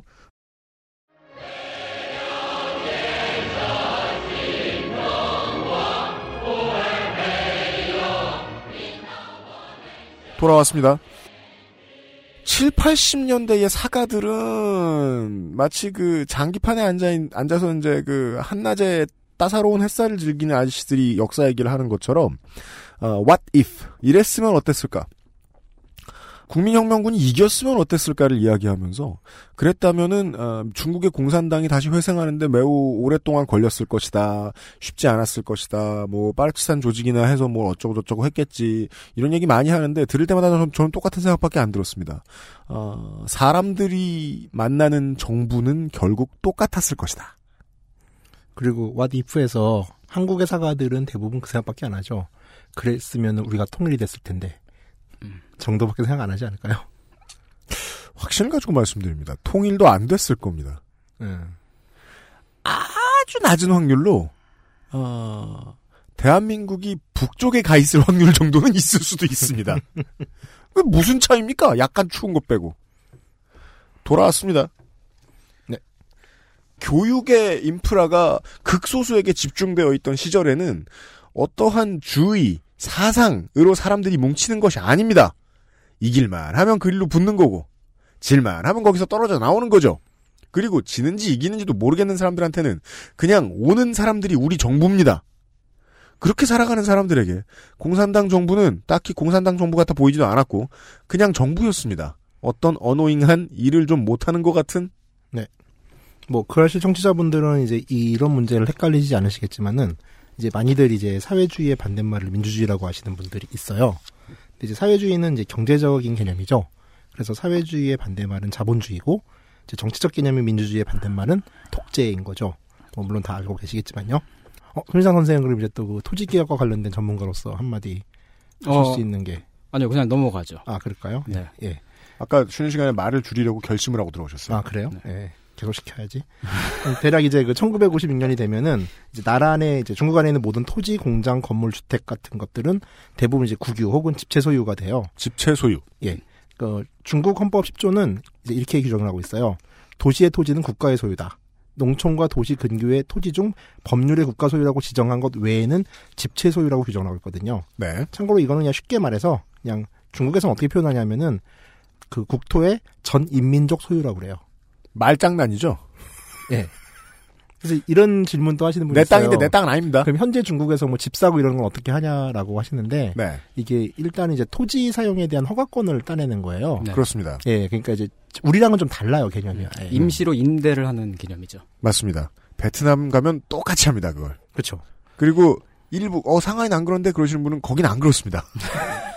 거기는 왜 안 그래야 했는지를 앞에 설명해 주셨습니다. 자본주의를 좀 남겨놔야 했거든요. 네. 어쨌건 그 소유 문제를 어느 정도 해결을 했어요. 이제 중국은 한 1950년 정도 되면은. 그러니까 이제 경제적 여건에 따라서 계급 구- 계급을 구분한 전통적인 사회주의식 사고로 한다면은 계급은 이제 소멸된 거죠. 네. 근데 이쯤에서 이제 공산당 내부는 두 가지 입장이 대립을 해요. 음. 그러니까 그 류샤오치나 덩샤오핑 같은 덩샤오핑은 이제 우리가 등소평이라고 알고 있는 네. 나중에 아주 대빵이 되신 분이죠. 온건파들은 이제 계급이 소멸했으니 왜냐하면 소유의 문제 해결됐으니까 계급이 소멸했으니까 생산력을 발전시켜서 나라를 부강하게 하자라는 입장을 내세우고요. 이제 마오쩌둥과 같은 급진파들은 아직 사회주의로의 이행은 완성되지 않았다. 그러니까 전통적인 혁명의 시각, 즉 정치 권력의 획득과 소유 문제를 넘어서서 한 단계 높은 혁명을 해야 된다라고 주장을 해요. 이건 뭘까요? 인터넷 혁명? 어, 여기서 류샤오치나 덩샤, 덩샤오핑이나 마오쩌둥이나 모두 다 같이 부강하게 하는 것, 다 같이 부유하게 되는 것을 되게 중요하게 생각했었고 그리고 모택동 같은 경우는 이제 그런 기조를 가지고 참새를 박멸하자 이런 얘기도 했었던 거고요. 근데 이제 거기서 모택동은 좀 더 더 나가가지고 나중에 이제 56년, 57년 이때가 됐을 때 반우파 투쟁이라고 하는 걸 시작을 해요. 음. 그러면서 이제 그 급진 사회주의 더 많이 어 지금 그 계급은 소멸되었지만 그래도 이제 우리 인적 관계 안에 남아 있는 그 이제 위계 서열이라든지 그런 것들까지 다 붕괴를 시켜야 된다라고 나오게 된 거죠. 큰 기업을 가진 기업주들은 어, 무조건 본능적으로 파일 늘리는 쪽으로 향하게 되는데 큰 권력을 취한 사람들은 권력의 파일을 키우고자 하죠. 경제 쪽으로 눈을 돌리기보다는. 어찌됐건 이때 이제 마오가 킹왕짱이니까 마오의 도선이 채택이 됩니다. 1957년 마오는 인민 내부의 모순에 대한 올바른 처리 방면에 대하여 라는 글을 발표해요. 올바른 처리 방향을 지가 정할 수 있다는 겁니다. 예, 참고로 이제 마오는 엄청나게 많은 글을 써요. 대자보, 사설, 음. 자기가 쓰는 글을 발표하고, 음. 그러니까 자기 사상은 확실히 있었던 사람이죠. 네. 이렇게, 이렇게 주어진 대본 외에 못 읽는 사람들하고는 달랐어요. 옛날 정치인들은 네. 예, 예, 예. 자, 대략적인 내용은 사회주의 내에 또 다른 계급이 출현할 수 있다는 우려를 표명하고, 그리고 이제 그의 정치적 주장 중에 하나인 이제 부단혁명론을 주장을 해요. 부단혁명론. 예. 그러니까 부단하게 혁명을 하자는 얘기죠. 음. 이제 엄밀하게 말하면은 이제 마오 같은 경우는 생산력의 증대 그리고 더 높은 사회주의 개혁을 병진하자는 식으로 입장을 정리하는 거죠. 음. 그러니까 또 얘기할 게 많은데 부단혁명론은 또 뭐냐면은 이제 세상 일이라는 게 언제든지 이렇게 아무리 우리가 유토피아를 만들려고 하더라도 또 그 안에 소외되는 사람은 존재할 수밖에 없잖아요. 우리가 지금 이제 사회주의를 건설한다고 하면서 어느 정도 여기서 우리는 이제 제가 아닙니다. 그분들 얘기예요. 예. 그 어느 정도 의 성과를 냈고 또 어느 정도의 균형 상태를 만들었지만 이런 균형이라는 건 일시적이다. 또 여기가 우리가 정체에서 가만히 있으면은 또 다른 모순들이 발생하고 그것들이 인민들을 괴롭힐 거다. 그러니까 우리는 이런 혁명을 한 번 했던 거에 멈추지 말고 계속 모순이 발생하마다 계속 싸워나가야 된다. 음. 그리고 조금 더 나아가면 선도적으로 대응해야 된다. 여기에 대해서 라는 것이 이제 부단혁명론의 핵심적인 내용이에요. 음. 트로츠키의 영구 혁- 혁명론이랑 되게 비, 비슷한 측면이 있어요. 네. 계속해서 혁명을 일으켜야 된다는 거죠. 음. 근데 이때 그 마오쩌둥이 그 1957년에 인민 내부 모순의 올바른 처리 방향에 대하여라는 글을 발표하면서 이제 그 반우파 투쟁이 시작됐을 때 음. 실제로 그 실각이 되거나 제거되고 숙청되었던 사람들은 트로츠키주의자 쪽에 더 많았습니다. 그 사람들이 우파로 몰려가지고 숙청이 되었죠. 또 이게 또 또 들어가면 이제 그 소련과의 관계들 때문에 발생한 일이기도 한데 이게 정말 산으로 갈 수도 있으니까 이 재미없는 이야기에서 중요한 주제가 하나 나왔습니다. 아주 그럴듯하고 실제로 옳은 이야기를 내세우면서 숙청 작업을 하면 그 이야기에 찬동할 사람들이 주로 모가지가 날아간다. 네. 정치 일반론입니다. 예, 예. 뭐 부단혁명론도 들으면 되게 멋진 얘기죠. 설득당하지 마시길 바라면서 이제 어쨌든 그러기 위해서 이제 한 단계 더 높은 도약, 즉 사회 경제적 대약진을 이뤄낸다고 주장을 한 거죠. 그래서 여기서 이제 대약진이라는 말이 나오죠. 대약진. 예. 대약진 운동.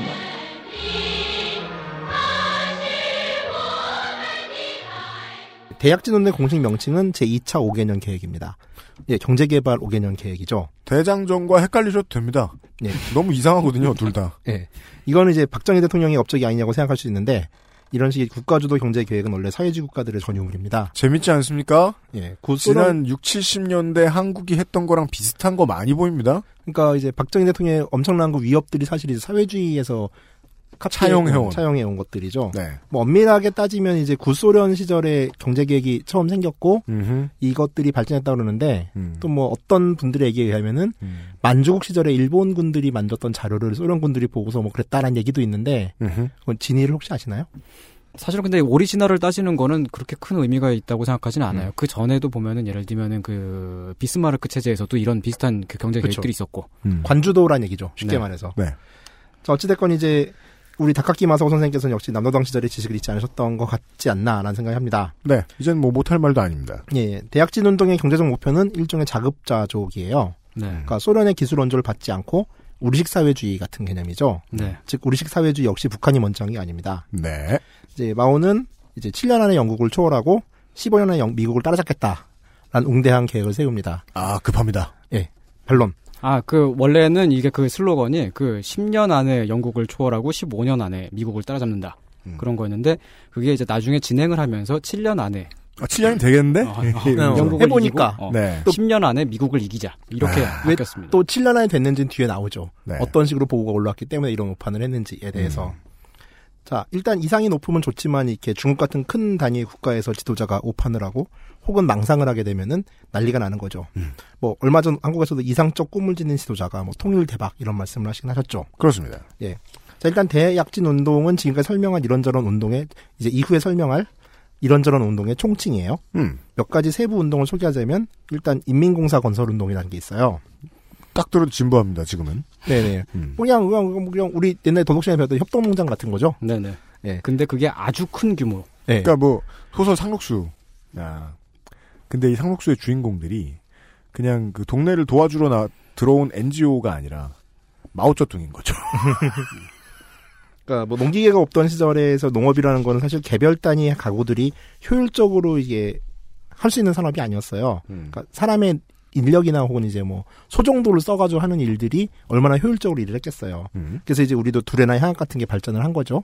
이제 농업, 특히 논농사는 협동을 해야 되는 일이 그러니까 대규모의 노동력이 필요하기 때문에. 근데 이런 이제 마을 단위의 느슨한 협동 개념은 중국에서 사실 있었는데 좀 우리도 있었으니까 있었겠죠. 이걸 관이 주도해서 대규모의 집단 농장으로 묶어버리고 이 몇 개의 집단 농장을 또 하나의 인민공사라는 개념으로 큰 광역 단위로 묶어버리는 거예요. 네. 근데 이게 뭐 단위가 어마어마해요. 막 10만 뭐 이런 거예요. 한 인민공사가 가진 단위들이. 네. 인민공사가 이 중국의 역사를 보면은 되게 신기하기도 하고 그런 게 관이 주도를 했지만은 그 항상 그 초, 초기의 그 움직임을 보면은 아래로부터 시작된 움직임이었거든요. 자발적으로 지식인들이 하향이라 그랬어요. 하방이라고도 하고. 하방. 네.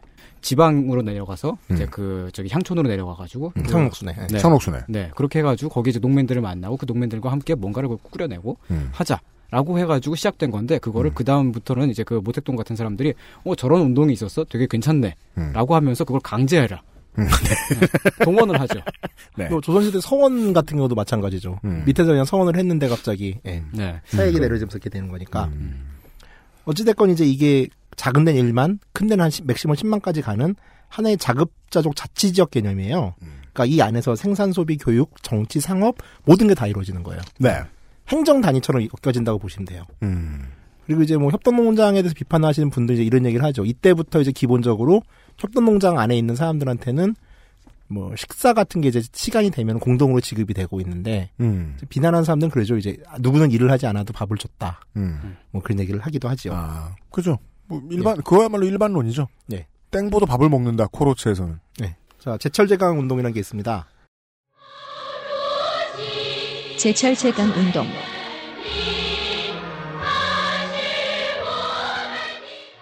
이제 산업용 철을 만드는 과정은 대충 이제 뭐 철광산에서 철광석을 파서 이걸 제철소에서 녹여서 이제 철을 만들죠. 아주 간단하게 얘기하면 이렇게 만들어진 철은 전국의 공장으로 가서 이런저런 도구가 돼서 시장을 거쳐서 소비자에게 팔리죠. 뭐 사회주의에서는 이제 시장이라는 게 존재하지 않으니까 전국의 공장으로 가서 도구를 만들어서 국가가 인민들에게 배포를 하겠죠. 음흠. 당시 마오 생각은 이렇게 생각을 해요. 중국은 너무 넓은 거예요. 그러니까 도로망도 확충되지 않은 상태에서 언제 그 과정을 거쳐가지고 변변한 농기구나마 인민들에게 제대로 보급을 하겠냐고 생각을 한 거죠. 예, 중국 같은 경우 이제 그 특히 마오 같은 경우는 그 인구를 되게 진짜 자부심을 느꼈는데 음. 그러니까 믿을 건 엄청난 인구 하나다 보니까 이 인구를 모두 갈아 넣어서 네. 한 지역에서 작업할 철도 인민공사단에 생산하자는 개념이에요. 각 지역별로. 예. 그 이게 이제 그 처음에 중국 현대사를 봤을 때 이 외지인들이 느끼는 생경한 기분이죠. 이런 전체주의 변태를 봤나. 뭘 해도 이렇게 하다니. 네, 그러니까 그 모택동의 이런 그 어, 지시라고 하기- 하긴 약간 애매한데 그 요구 뭐 이런 것은 이렇게 그, 그 대약진을 통해서 영국이나 미국 같은 그 서양 국가들을 그 이기고 뛰어넘어야 되는데 네. 그렇게 하려면 철이 필요하니까 음. 철을 만들자. 그러니까 이건 그 총론적으로 보면 항상 옳은 얘기만 해요. 음. 그런데 그거를 디테일하게 들어가면은 이제 문제가 생기는 거죠. 자, 그래서 인민공사별로 자체 철광로를 만들어요. 그러니까 이제 포스코 같은 데 견학 가보시면 알겠지만은 이게 코커스를 이용해서 산화물 형태의 철광석을 녹여서 산업용 철을 만드는 일인데 이게 나름의 전문적인 지식과 기술이 들어간단 말입니다. 그 대규모 대공장 위주가 훨씬 유리한 거죠. 네. 근데 인민공사의 철광로라는 거는 그냥 나무를 떼는 동네에서 큰 불을 지피자고 생각을 했는데 그러니까 큰 가마를 만들다 보시면 돼요. 예, 그 연료는 나무. 예, 뭐 화북지방은 석탄 산지니까 석탄을 썼겠죠. 근데 철을 꾸준히 만들 만큼 나무를 뗀다? 일단은 화력을 맞출 수 있는데 뭐 잘 밀봉을 하면은 철을 녹일 수 있는 온도까지는 나온다 하더라고요. 그러니까 철을 녹이는 건 문제가 안 되는데 그 철을 만약에 철광이 어디나 다 있어서 있을 수도 있겠죠. 많은 철을 가져왔어. 주조하는데 불이 필요한데 그 불을 제공할 나무. 그렇죠. 다 어서 나냐. 인구도 이렇게 많은데. 음. 또 철광석도 제대로 보급이 안 됐어요. 중요한 거는. 그러니까 어차피 마오쩌둥의 생각은 철광석 같은 거를 제대로 보급하기 힘들고 이런 이제 기관망을 만들기 힘드니까 이런 식으로 가자는 거였는데 음. 그래도 원재료는 줘야 될 거 아니에요. 기관망부터 접근할 생각이 없었군요. 네. 아예. 음. 예, 예. 근데 원재료를 안 주니까 그냥 원래 갖고 있던 농기구 같은 거를 그걸 녹여가지고 도로 또 다시 만들어요. 갑자기 군대 같다. 네. 새 철은 나왔어. 그러니까 철광석이 이제 보급된다 하더라도 이제 철을 만드는 과정은 사실 일산화탄소 환원 과정이거든요. 음. 근데 이게 교육이 필요한 일인데 이 교육을 받지 않은 농민들이 그냥 철만 녹여가지고 만드니까 음. 이제 소위 말하는 똥철이 나오기 시작하는 거죠. 아 그렇군요. 네. 예. 그때 이 그 이 당시에 57년도 58년도 이 당시에 이제 그 시체 처리 기술자로 근무를 했던 그 장다오링이라는 양반이 계세요. 네. 그 양반의 증언이 있는데 그러니까 그 그거는 이제 그 라오웨이라고 하는 그 음. 이제 중국계 그 작가가 인터뷰를 해 가지고 책으로 나왔는데 그때 시체 처리 기술자니까 이제 그 시체들을 그 소각하는 음. 그 소각장 있잖아요. 그, 그 화, 화장, 네, 화장, 화장, 음. 화장장. 네. 네.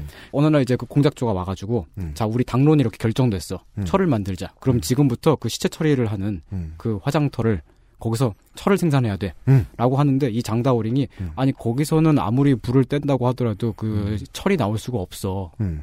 라고 하니까 그때 이제 어 그래 그럼 너는 당론에 반대하는 우파야 음. 잡아갔습니다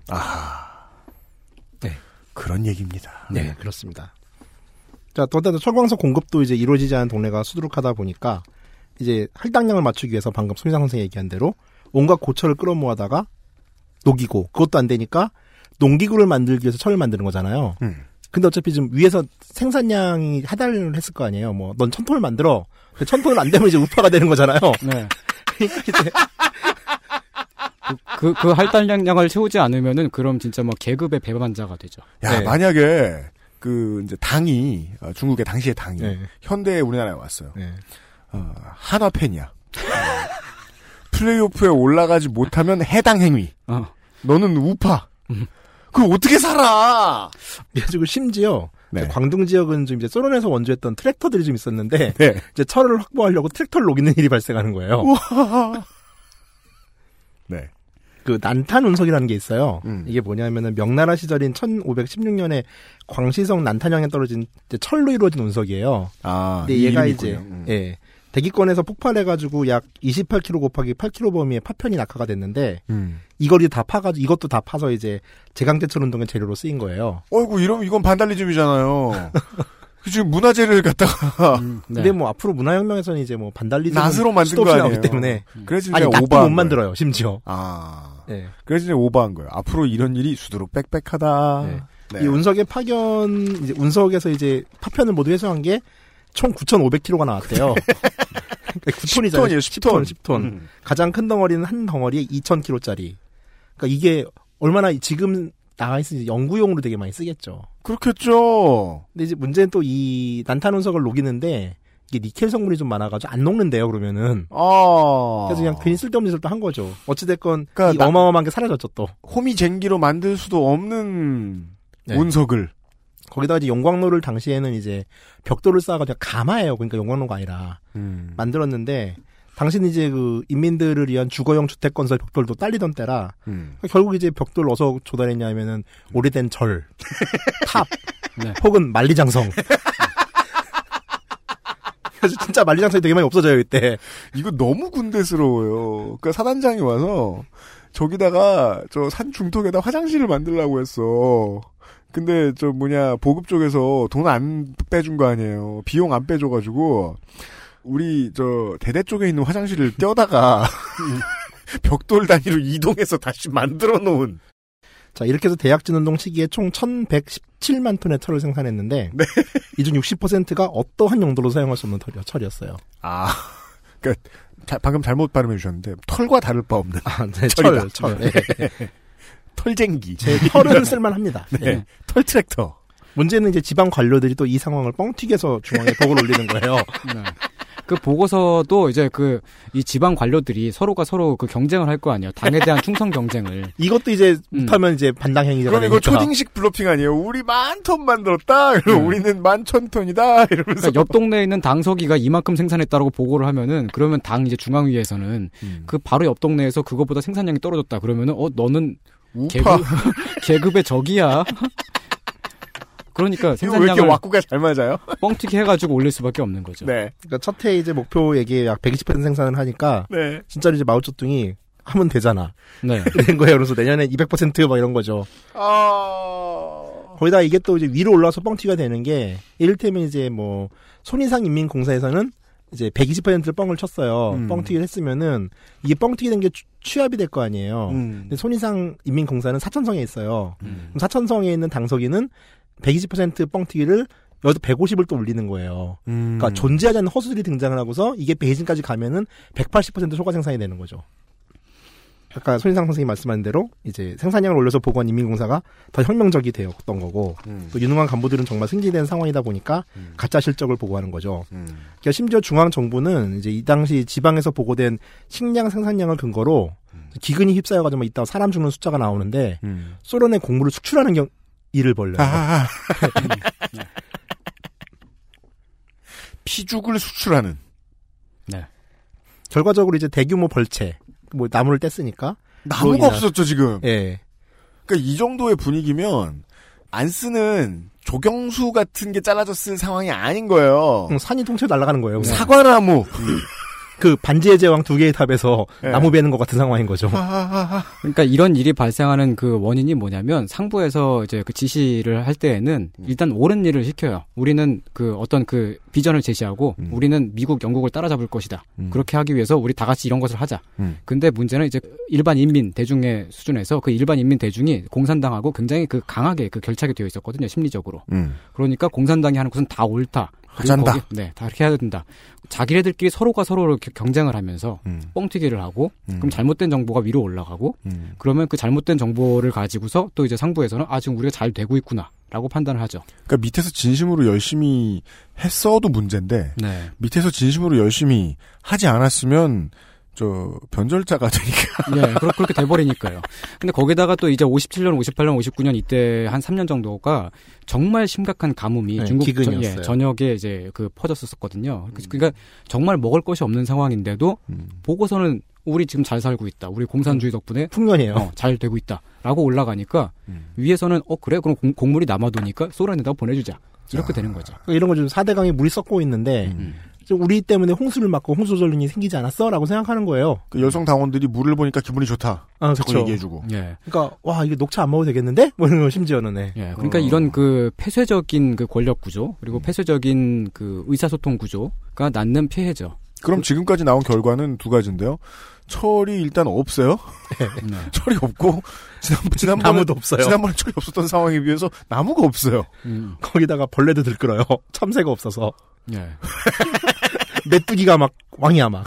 어, 그런 그렇군요. 그런데도 중앙당에서는 긍정적으로 어, 네. 보고 있었고 이게 그 이런 말씀드리기 좀 뭐합니다만은 그 약간 그 유사한 그 장면이 한국사에서 보였던 게 세월호 참사 때 음. 전원 구조했다라고 올라가잖아요. 네. 전원 구조했다라고 올라가는 게 뭐냐면은 어 나는 대통령에게 이쁨을 받고 싶어잖아요. 음. 그 그렇게 심지어 되는 또 그 거죠. 와중에서 대통령이 보고를 원한다 하면서 막 쪼기도 했잖아요. 네, 그러니까 그렇죠. 그렇게 하시는 상황을 만들었던 거죠. 네. 지도자가 상황에 대한 디테일을 이해하지 음. 못하고 그냥 올바른 대의적 방향들만 제시했을 때, 음. 그 그걸 장관들이 보조하지 못했을 때 어마어마한 비극이 발생하는 거죠. 네. 그리고 그 중요한 시스템 오류 중에 하나로 저는 자꾸 민주집중제가 떠오르고요. 네. 예. 우리가 지금 저세는 해로운 세다 한마디의 원인과 결과를 규명하기 위해서 한 시간을 썼습니다. 이 결과가 어떤지 궁금하네요. 네. 그래서 그 아사자가 많이 나왔죠. 그렇죠. 그리고 이제 뭐 하나 더 하면은 음. 이제 아까 말한 참새잡이. 네. 또 이제 대학진 운동의 한 과정이에요. 제가 순서를 약간 뒤집어놨는데 네. 왜냐하면 참새잡이를 언제 많이 알고 계셔서 네, 다시 돌아왔습니다 이제. 예, 다시 인작대전. 예. 농어국과 중국은 필연적 대기근을 맞을 수밖에 없는 거죠. 나무가 없으니 뭐 비가 이때 안 오기도 했지만 홍수 조절이 안 되고 나무도 없고 철을 만들었지만 해충이 들기 들끓으며 없고. 농기근을 제다 녹여서 목기와 정말 석기로 이제 쟁기를 만들어요 이때. 아. 아니, 없잖아 철이 없는 데는 농산 져야 되는데 손으로 긁을 수는 없으니까 네. 목기와 철, 석기가 등장하는 거죠. 아, 갑자기 문화 대혁명이었다가 농업혁명 이전으로 돌아왔네요. 그렇죠. 예. 그래서 통계에 따라 다르지만 대략 이제 3,635만 명 정도가 굶어 죽습니다 이 시기에. 3,600명이 네. 많이 잡는 애들 5천만까지 잡아요. 근데 네, 이제, 그 예. 이 규모는 2차 대전 당시에 전 세계에서 전쟁으로 인해서 사망한 숫자보다 큰 규모예요. 예, 전체 사망자. 인류의 역사를 보고 있으면 전쟁은 참 별 볼 일 없는 재앙이죠. 그 그렇죠. 평균수로 따지면은 어떤 전쟁도 도시 국가의 고대 전쟁을 제외하면 그 국가의 6분의 1에 해당하는 숫자의 사람을 죽이진 않습니다. 그렇죠. 음. 왜냐하면 그렇게나 죽으면 승전국이 얻을 게 없거든요. 전쟁보다 몇 배는 무서운 상황입니다.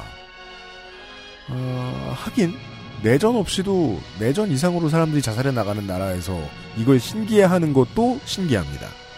아무튼 세자비는 에, 어쩌다 생겼고 아, 무슨 결과를 낳았는가를 한번 들어보았습니다. 광고 듣고 오겠습니다. XSFM입니다.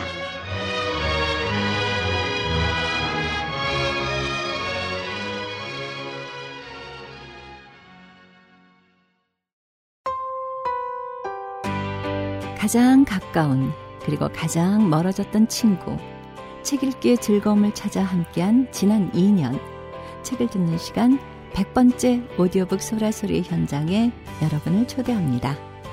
2017년 5월 4일 목요일 저녁 8시 서울 레드빅 스페이스에서 당신만의 즐거움을 모두와 함께 나누세요.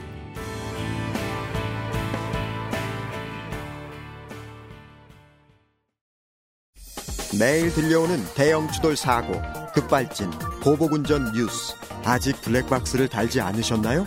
기본 스펙은 확실히 갖추고 가격은 낮춘 미르 블랙박스가 여러분의 선택에 도움을 드립니다. 본사는 물론 전국 50개 공인센터에서 받을 수 있는 믿음직한 AS, XS몰에서 구입하실 때만 받을 수 있는 AS 기간 연장 서비스까지. 이제 선택하세요. 믿을 수 있는 목격자 미르 블랙박스 M8 전 세계에서 가장 많이 팔리는 노트북 브랜드 글로벌 판매율 1위 레노버 지금 바로 XS몰 전용 특가에 구매하세요. Lenovo for those who do. 많은 사람들은 어, 레노버가 중국 회사라고 싫어합니다. 한국 레노버는 한국에 있습니다. 어, 의외로 저는 개인적으로 한 대가 있는데 네. 팬민이에요. 코어트 듀오 시절에. 네. 아직도 쓰세요, 근데? 그거 움직여요, 아직. 아, 그리고 이렇게도 얘기해야죠.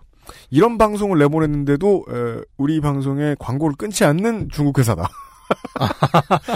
마음에 든다, 저는. 레노버 상품은 액세스몰에서 토- 액세스몰을 통해 가셔야 저렴하게 구매하실 수 있습니다. 화웨이 사장님 듣고 계시죠? 예.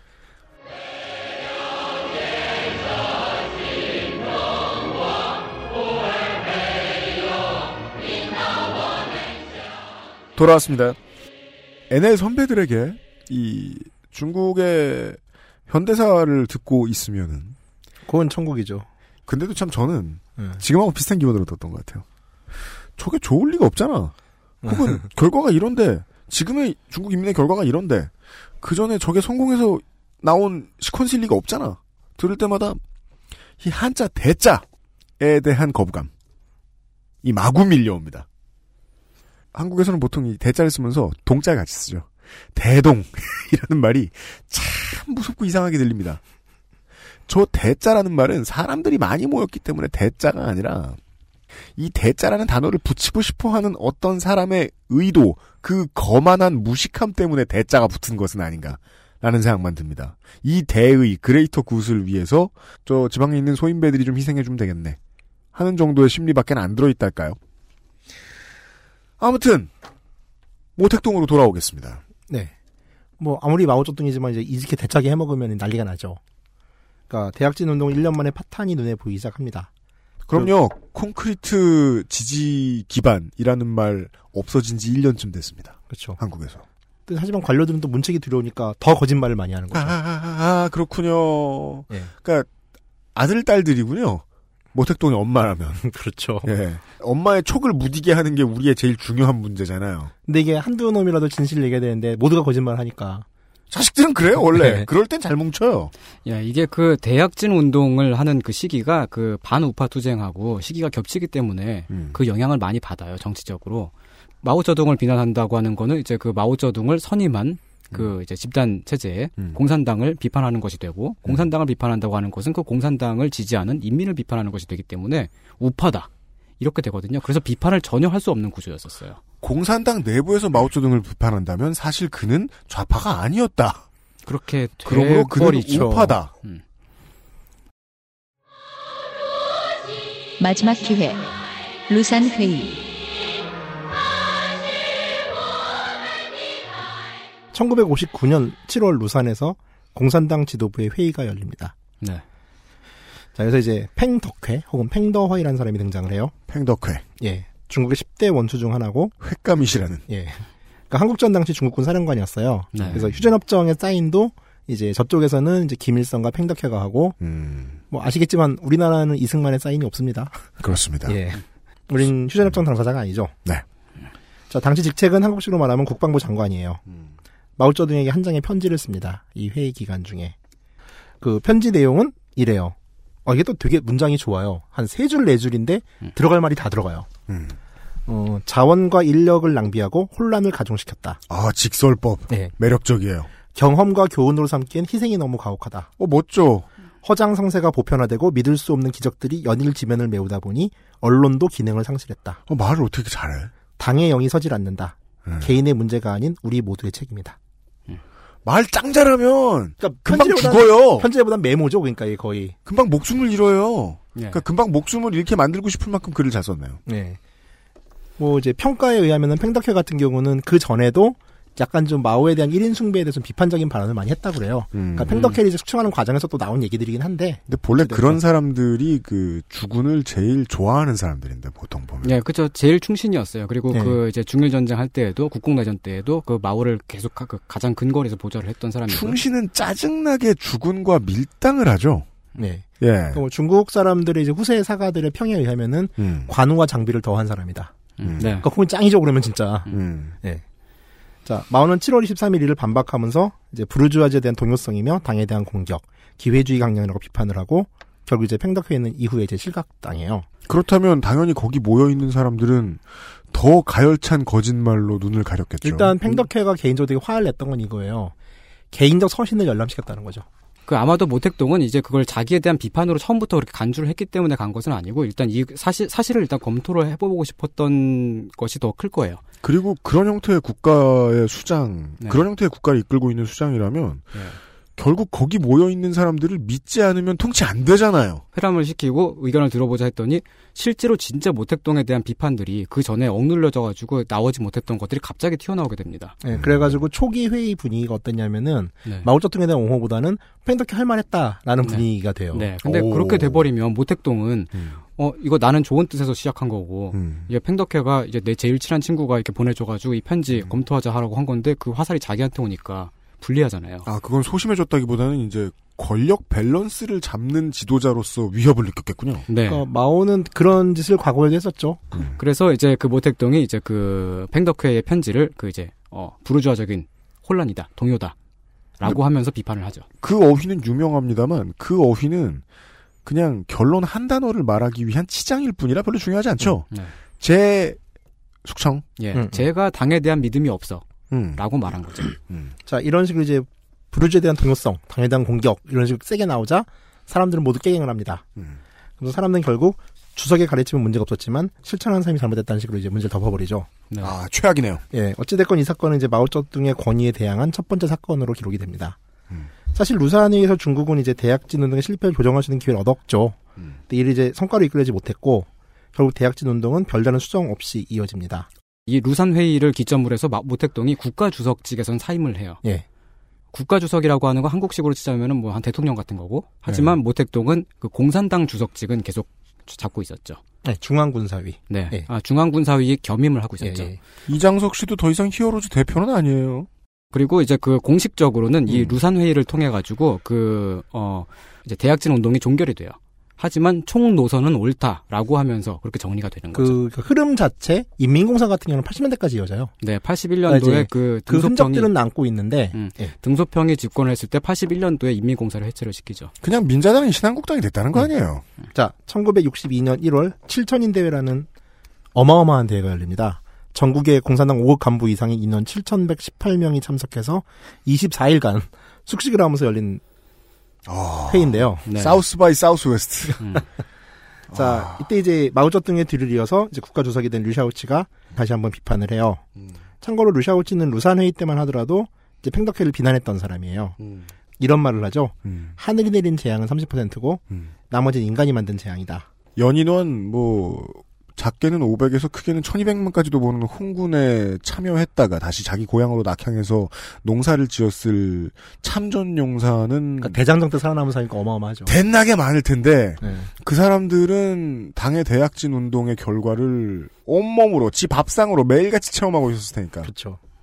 이때 류샤오치도 마찬가지로 어, 모택동을 가장 근거리에서 보좌를 했었던 사람이었었고요. 김재규. 그리고, 네, 그리고 그 모택동이 네. 농민 운동을 주도했던 사- 그 그쪽이었다면은 류샤오치는 도시에 들어가가지고 도시공작. 네, 도시공작을 하고 노동자를 조직했던 사람이에요. 참고로 류샤오치가 마오쩌둥 얼마나 가까운 사람이냐면은 마오쩌둥 만세라는 말을 처음 마- 마- 만들어서 쓰자고 했고 처음 마오쩌둥 만세를 외친 사람이에요. 네, 그리고 음. 그 마오쩌둥 선집을 만든 사람이기도 합니다. 덕이네요, 덕. 네. 그런데 그런 사람이 이제 이렇게 딱 얘기를 했는데 요 얘기를 전달을 하니까 또 이제 문제가 생기잖아요. 자, 이제 당시 국- 극방 장관이자 마오의 이제 또 다른 이 당시 이제 후계자로 점찍어 놨던 음, 그러니까 이 당시 이제 마오쩌둥이 류샤오치가 슬슬 많이 안 들기 하는 시, 안 들기 시작한 시점이에요. 음. 그래서 이제 린비아오를 다시 이제 또 찍어서 이제 올리는데 아, 이거는 마치 그 제5공화국의 그, 어, 전두환 밑에 보좌진들이 흔들리는 그런 분위기이네요. 네. 린비아오는 정치력이 뛰어난 사람은 아니었지만 정말 유능한 군사관이었어요. 음. 한 신이에요. 한 나라로 치면. 네, 그렇습니다. 전쟁의 신. 네. 음. 네. 자, 린비아오가 반박을 합니다. 우리는 물질을 잃었지만 정신적으로 많은 걸 얻었다. 모든 문제는 마오조석의 지시를 제대로 시행하지 않은 우리에게 있다. 시킨 대로 했다면 아무 문제도 발생하지 않았었다. 주석은 우리의 영혼이다. 아, 종교화가 시작됩니다. 네. 이게 그러니까 말하자면 그 모택동이 말하는 것은 모두 진리다라고 하는 말이죠. 근데 그게 시- 그런 그 말을 실제로 린비아오가 합니다. 모두 질렸는데. 사실 또 린비아오 전기 같은 걸 보면은 이때 이 사람이 갑자기 끌려와서 이렇게 이른 역할을 하다가 버려지는 것도 좀 되게 수수께끼긴 해요. 이 시대는 말이 안 되는 일이 너무 많아요, 진짜로. 되게 환타지 소설 여기까지 따라오면 환타지 소설입니다. 네. 어쨌건 당내 우호 세력은 건재했지만 마오에 대한 우회적 비판이 이제 용인된 거죠. 국가수적이 이런 얘기를 했으니까. 이제 마오의 뒤를 이은 유사오치는 게다가 이제 그 중국의 개혁 개방을 주도했던 이제 덩샤오핑을 총서기로 올려서 이제 경제개발 정책을 도입을 해요. 음. 그러니까 이 시기 이제 그가 했던 유명한 말이 직접 만들어 쓰는 것보다 빌려 쓰는 것이 낫다. 네. 그러니까 강철 제강 운동에 대한 비판이죠. 어떻게 보면은. 네. 네. 빌려 쓰면은 생산자가 있고 빌려준 와중에 또 이윤이 발생하다 보니까 음. 그러니까 뭐 자본주의자로 몰릴 수도 있긴 하겠지만은 좀 더 많은 사람들이 이제 일할 수 있는 기회를 얻게 되잖아요. 이 말을 듣고 생각해 보니까 대약진이 성공했으면 지금 중국은 CPU도 지역별로 만들고 있었겠네요. 아니, 컴퓨터를 만들기 위해 가지고 미국산 컴퓨터 사가지고서 컴퓨터를 분해해서 CPU 몇 개 뚜따다 날라가고 녹여서 아, 그쵸. 네. 자 실제 루샤오치 집권 기간 동안 농산물의 수확은 대약진 운동 기간에 비해서 44% 정도 증가하고요. 이 당시 이제 최초의 색시- 핵실험도 중국이 성공을 하고 근데 초보적인 수준의 전국민 의료 그리고 보건위생망 구축도 성공을 해요. 그러니까 꽤 이제 좀 낮졌죠. 음. 네. 근데 마오는 이 와중에서 이제 개인적으로 불안한 거예요.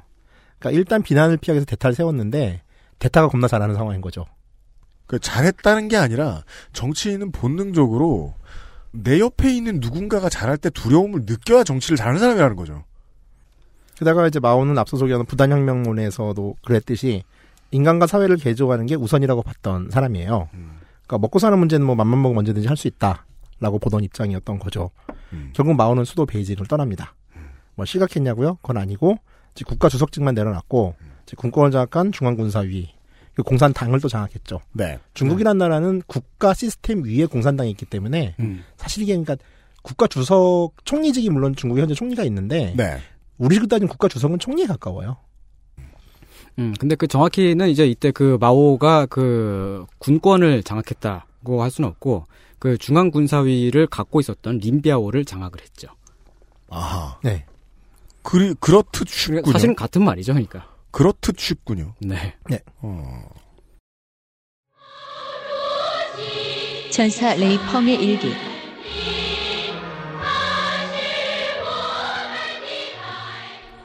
(1962년 8월 15일) 레이펑이라는 인민해방군의 하급 전사가 건설 작업 도중에 트럭에 치여 사망하는 사건이 발생합니다 62년 8월 15일에 건설 작업 도중에 트럭에 치여서 한 명의 하급 전사, 하급 전사라는 말은 병이죠, 그냥 병. SCB. 병 네. 가 사망하는 사건이 발생했다. 지금까지 나왔던 이야기하고 상관없어 보이는 이야기인데요. 예. 자, 이듬해 뜬금없이 레이펑의 일기라는 게 발굴돼요. 이 사망자. 예. 네. 그러더니 마오쩌둥이 레이펑 해당 일기를 보라는 발언을 합니다. 어? 참고로 레이펑은 7살 때 고아가 된 아주 불우한 사람이에요. 음. 그다 18살 때부터 제철소에서 노동자로 일하다가 음. 20살 때 육군에 이제 모병을 해서 이듬해 죽, 2년 정도 있다 죽은 거죠. 어.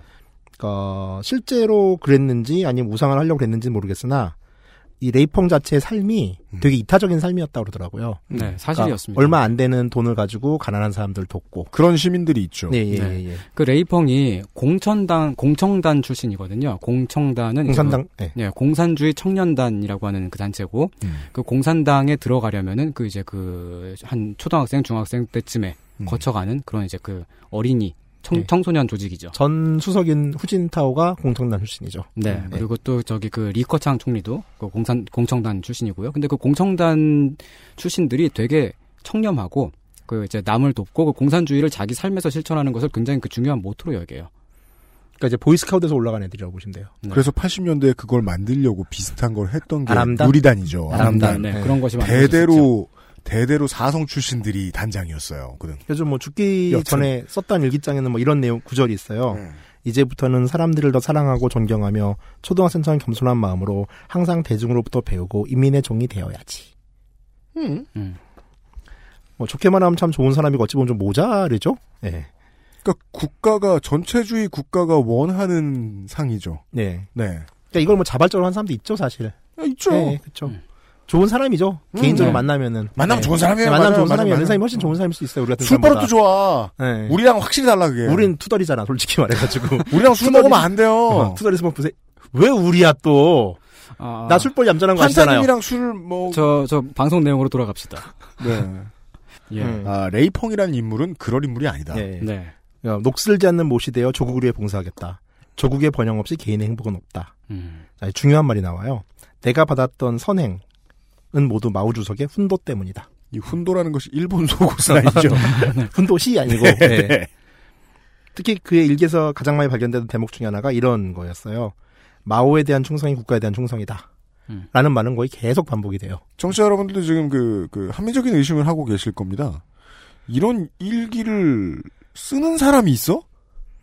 혹은 이게 10억 인구의 국가에서 국가 주석에게 발견됐어? 전 국가 주석에게? 그러니까 이게 말이죠. 이때 그 레이펑이 죽었을 때 네. 레이펑의 이제 그 동료, 그 공산주의자 동료들이 있을 거 아니에요. 음. 되게 가난하고 이제 청빈하게 살았던 사람들. 음. 그 사람들에 의해 가지고 발견이 됐었고 그리고 그게 이제 그 다 같이 이제 와 레이펑이 우리의 모범이었는데 음. 라고 하는 게 그게 운동이 돼 가지고 아래로부터 자발적으로 확산이 됩니다. 레이펑 배우기 운동. 네. 그리고 Be 그- like 레이펑. 네. 항상 보면은 이제 그 이런 그, 운- 그 이제 그 중국사에서 그 모택동의 그 어떤 1인의 지시에 의해 가지고 먼저 모든 운동이 시작된 것이 아니고요. 음. 항상 운동은 아래로부터 시작돼 가지고 그게 커지면은 맨 나중에 모택동이 그걸 승인을 하고 그 다음에 그걸 강제로 동원하는 음. 그런 이제 어, 수순을 가, 가게 되죠. 물론 저는 그 말씀에 약간 뭐 반발하고 싶긴 합니다만은 아래에서 올라온 그 어떤 운동이든 결국은 모택동의 취사 선택에 의해서 퍼진 것이 아니겠느냐. 네, 그렇게 정도는 될 수도 있죠. 생각해야죠. 갑자기 전 중국에 이제 레이펑을 배우자는 운동이 시작이 돼요. 그렇습니다. 육군 대장부터 원수까지 갑자기 사병 레이펑의 무덤에 참배하더니 아이구야. 매년 3월 5일은 레이펑의 날이 됩니다. 네, 지금도 중국 달력 사- 어, 사면에 지금도 써 있어요. 있어요. 지금도 있어요. 이거는 무섭습니다. 그 국가에 헌신하는 레이펑에 대한 찬양은 결국 마오쩌둥 찬양으로 이어지고 당시 학생들 모두 이제 이런 교육에 노출이 되죠. 꽤 많은 공기업이 이날 아직 놀죠? 제가 알기로는? 네. 예. 그 레이펑이 강조한 내가 이런 사람이 된 건 마오 주석의 훈도 때문이라면 마오 주석의 훈도는 더 널리 보급해야 될 가능성이 만 느껴지지 않으세요? 네, 뭐 그렇죠. 네. 어. 예. 그러면 이제 사서와 삼경이 제작됩니다. 네. 참고로 마오는 글을 정말 쓰는 사람이에요. 그렇잖아요. 네, 논문부터 대자보 한시도 써요. 어. 음. 그러니까 두루두루 어마어마한 글을 남겼는데 원래 그 중국에서 정치 좀 하는 사람들은 다들 라임을 알죠. 예, 예. 예. 이걸 다 읽을 순 없죠. 그래서 선집이라는 게 나왔는데 아, 선, 네. 선집도 어, 예. 어, 선, 예, 선집이라고 하는 거는 이제 그 글을 모아놓은 거고, 네. 이제 그, 이 이후에 만들어진 것은 어록이죠. 어록이죠. 그러니까, 네. 그러니까 선집을 만든 선집도 분량이 상당해요. 지금 네. 이제 책이니까 네. 그러다 보니까 이제 취사 선택하는 문장이 필요하게 된 거죠. 네. 그래서 당시 64년에 당시 국방부장이었던 린베아오가 마오의 강연과 저술 중에서 일부를 주제별로 뽑아서 13장 형식의 소책자를 만듭니다. 여기서 지금 국방부 장관에 해당하는 인물이 이런 사업을 해야 했다는 사실에 좀 주목해 주실 필요가 있습니다. 당시의 분위기. 조윤선이 없었거든요, 여기는. 그러니까 문화부 장관이 하는 일이 아니라 군 내부의 공훈 부서가 실무를 담당해야 되는 일이라는 거죠. 네. 네. 바로 이제 마오 어록의 탄생. 네. 동시대 성경 다음으로 많이 인수했던 책의 출연이죠. 네. 바로 이- 이겁니다. 예, 들고 있어요, 심지어 이분은. 그리고 저 책이 손이상 선생 들고 왔어 저 책. 예. 저- 어서 났어. 저 책이 초판 거의 초판본이에요. 어, 그러니까 그 저거를 이 모택동 어록이 1966년도에 처음으로 나왔는데, 제- 초판을 들고 떠들고 있어. 아, 예. 아, 생소해. 저는 이제 그 1968년도 본을 갖고 있어요. 이 68년도 본을 보면은 이제 이 앞에 66년도 그 초판하고 다르게 그 칼라 사진이 추가가 됐죠. 마오의 여권 사진이 있고요. 저 예. 유명한 이 책의 서문을 린베어가 쓰는데 네. 나중에 린베어가 다시 실각을 당해요. 네. 그래가지고 이제 비공비림 운동이라는 게 펼쳐지거든요. 예. 그러니까 린페아오와 공주 공자를 까자는 운동이 펼쳐지면서 저 서문이 없어진 책이 이제 후세에 나와요. 예. 그러니까 서문 있는 책이 되게 드문데 음. 지금 송영 선생은 서문이 있는 책을 가지고 있어요. 네, 서문이 남아 있습니다. 근데 대신에 보면은 이제 그 여기 칼라 사진들 중에 모택동 뒤에 음. 이 사람이 원래 린베어거든요. 네. 없, 없잖아요. 지금 긁어낸 얼굴- 거죠. 찢어져 있네요. 네, 그리고 그 여- 이것도 린베어인데 없습니다. 우와. 그러니까 이, 이 책을 원래 갖고 있었던 중국 사람이 아. 음. 린베어가 실각, 실각을 했을 때 네. 그때 이 린베어 사진에서 그 얼굴 부분만 이렇게 도려낸 거죠. 그런데 이 성경이라는 게 네. 집에 있다는 게 특징이지 모두가 읽는 건 아니잖아요. 그래서 소책자로 만났죠. 그래서- 들고 어, 다니라고. 그래서 앞부분은 안 띄어내셨구만. 다 가지고 계시던 양반이. 네. 아, 저런 중국의 성경을 지금 손희상 선생이 보여주셨어요. 아, 뭐 저는 책을 수집하는 사람. 거의 초반에 해당한 초판에 해당하는 난 아, 책을. 저거를 사고 싶은데 어. 진이업을 몰라가지고 계속 못 사고 있는 책 중에 하나예요. 음. 전 대신 그게 있어요. 홍위병 완장이 있어요 집에. 네. 다음 시간에 또 가지고 와야지. 신고할 거야. 차고 올까? 아니야. 응, 네, 하여간. 근데 이제 국정원에 그, 신고할 예. 거야. 이그 레이펑 레, 이펑을그 모- 모범으로 배우자라고 하는 운동과 그리고 네. 이제 그, 모, 그 모택동 어록이 보급된 이 운동에서 보면 항상 그 항상 이중적인 면- 면이 공존을 하는데 음. 일단 이것이 그 결과적으로 봤을 때 모택동 개인 숭배로 나아갔던 음. 그런 측면이 있고요. 그 다음에 두 번째로는 그 자발적으로 음. 그 뭐라고 해야 되나 그러니까 그 어, 자발적이고 헌, 신적인그 공산주의 음. 네. 운동이었던 그런 측면도 있죠. 네. 그- 그 최근에 중국은 전혀 그렇지 않습니다만 한 90년대 초반 적- 정도까지만 하더라도 중국에 방문했던 사람들은 음. 네. 중국에 갔더니 내가 이발소에서 머리를 깎- 깎았는데 돈을 안 받더라. 라든지 뭐 내가 아이스크림을 샀는데 돈을 안 받더라. 라든지 내가 길을 물어봤더니 저 그 길 내가 가려는 목적지까지 데려다 주더라. 그러니까 이런 것 이런 그 선행. 예. 너무 착한. 그러니까 이게 모자랄 정도로 착한 음. 것들이 이제 그 국가적으로 음. 이제 퍼- 퍼져나갔죠. 네. 그게 되게 이게 길 물어봤을 때 친절한 사람은 아직까지도 좀 있는데 네. 이게 상하이랑 베이징이 정말 달라요. 음. 상하이는 결코 그런 사람이 없고 아, 예. 베이징은 지금도 간혹 있어요, 진짜로. 아 지금 아 예. 예, 진짜 베이징의 특유의 촌스러움이라고 저는 생각하는데 하여간 착한 사람들. 예, 음. 네. 이 발췌 오록이라는 게 이제 다 아시겠지만은 이게 교회 같은 데 가면 이제 목사님이 성경이 앞뒤 맥락 상관없이 문장 한 두 줄 갖다 놓고서 설교하잖아요. 네. 예. 성수자 저주하는 데 쓰고. 어, 하고 싶은 얘기 하잖아요. 그거 가지고. 네. 그러니까 고려할 만한 앞뒤 문맥이 없는 어록이라는 게 되게 위험한 거죠. 그러다 보니까 이제 수많은 왜곡, 그리고 여기에 대한 확대 해석, 혹은 오해, 오독으로 이건- 인한 일이 또 발생하죠. 대선 때 한국의 신문사들이 잘하는 짓이죠. 예. 뭐 이 책의 몇 문장은 한국의 교과서에서 등장합니다. 가장 유명한 문장은 모든 권력은 총구에서 나온다. 이건 우리 윤리 시간이나 교련 시간에 배웠던 음. 거고, 혹은 이제 뭐 NL들이 좋아할 만한 문장도 있어요. 당대의 인물이 바로 역사의 주인이다. 네, 주체 사상이죠, 이거. 예. 인민. 인민이야말로 역사의 발전 촉진하는 결정적인 힘이다. 우리가 말이에요. 그렇죠. 그 워낙에 재미없는 옛날 역사 얘기를 해서 그렇지. 저는 편집하면서 바들바들 떨 거예요. 별하별 무서운 말이 다 나오고 있어요 지금. 자, 국가주석인 리샤오치나 당석이, 덩샤오핑 같은 경우는 이런 개인 숭배가 만연하는 상황을 그냥 방치를 해요. 중요한 단어가 나왔습니다. 네. 방치. 왜냐하면 여기서의 방치는 극한의 탐구를 통해 얻어낸 선택일 것이기 때문입니다. 네. 그게 또 실제로 보면은 류샤오치도 그렇거니와 당- 덩샤오핑도 지금 역사적으로는 이제 후대에서는 이 당시의 그 권력 관계를 모택동과의 그 어떤 대립 관계 같은 식으로 이제 그 해석을 하는 경우가 많이 있는데 실제로는 덩, 동, 동서평은 이제 그때 이제 그 루산 회의 때도 그랬고 그리고 그 이후에 그, 칠- 그 7천인 회의 때도 모택동을 전면적으로 계속해서 옹호만 했던 사람이에요. 그러니까, 이렇게 보시면 돼요. 그러니까 반대파 개념이라기보다는 네. 계속 빨아준 사람이 있는데 이 빨아준 사람 중에 거슬리는 사람이 등장하는 거, 혹은 얘도 열심히 빠는 걸 나도 알겠는데 네. 어찌됐건 얘는 조금 거슬려 네. 정도로 쳐진 빨긴 빨았는데 좀 잘못된 이상한 데를 빨았어. 그런 거. 종기. 네. 그럼 왜 충성스럽지 않나? 네. 그러니까 이게 그 개인 선배가 만연하고 있는 상황을 네. 방치를 거기다가 이제 그 동, 동서평 같은 경우는 이제 모택동을 자기 스스로도 개인 승배로 또 했어요. 네. 자, 음. 왜 이 상황을 방치했는지 따라서는 또 이제 나중에 얘기들이 좀 몇 가지 나오는데 어찌됐건 뭐 일반적인 주장은 이제 어제 국가주석제 어쨌든 났고 네. 이 사람이 국부인 건 사실이니까 네. 국부로서의 존경심을 받아도 된다고 생각한 거예요. 네. 어찌됐건 이런 방치로 인해서 이제 이 시대 교, 교육을 받고 자란 1958년도의 어린 시절 인민의적 참세 때를 소통했던 기억을 가진 아이들이 중학생이 되고 고등학생이 되고 자라납니다. 네. 그리고 중국은 이제 앞으로 맞을 10년 동란을 맞이할 준비를 하게 되는 거죠. 재밌습니다. 네. 여기까지입니다. 네. 네.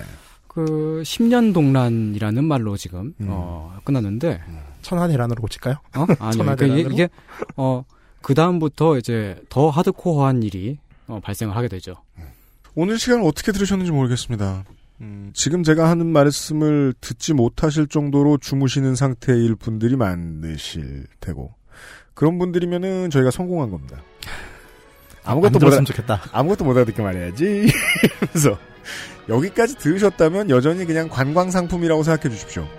어, 떤 투어 가이드는 잡지사나 신문사의 편집장처럼 많은 생각을 해서 데스킹을 한 다음에 투어 상품을 만듭니다. 그런 투어 상품이라고 생각해 주시면 감사하겠습니다. 아, 첫 단계만 봤습니다. 이거는 거의 왕의 귀환만도 못한 조그마한 내용이 들어갔습니다. 다음 주가 본론입니다. 수고해 주신 대약진 환타님이셨습니다. 뭘? 그렇게 부르면은 그 저작권이 안, 안 까일래나? 부르실래요 직접? 나이 마물극장 가서도 노래 불렀어요. 안 아직 돼. 그러지 마. XSFM입니다.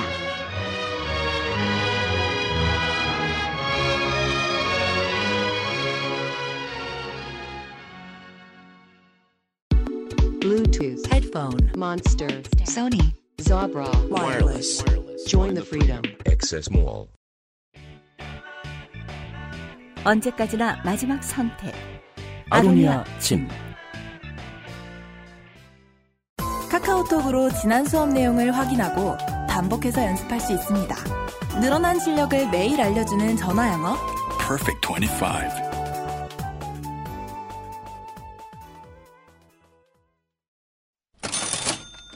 광고와 생활.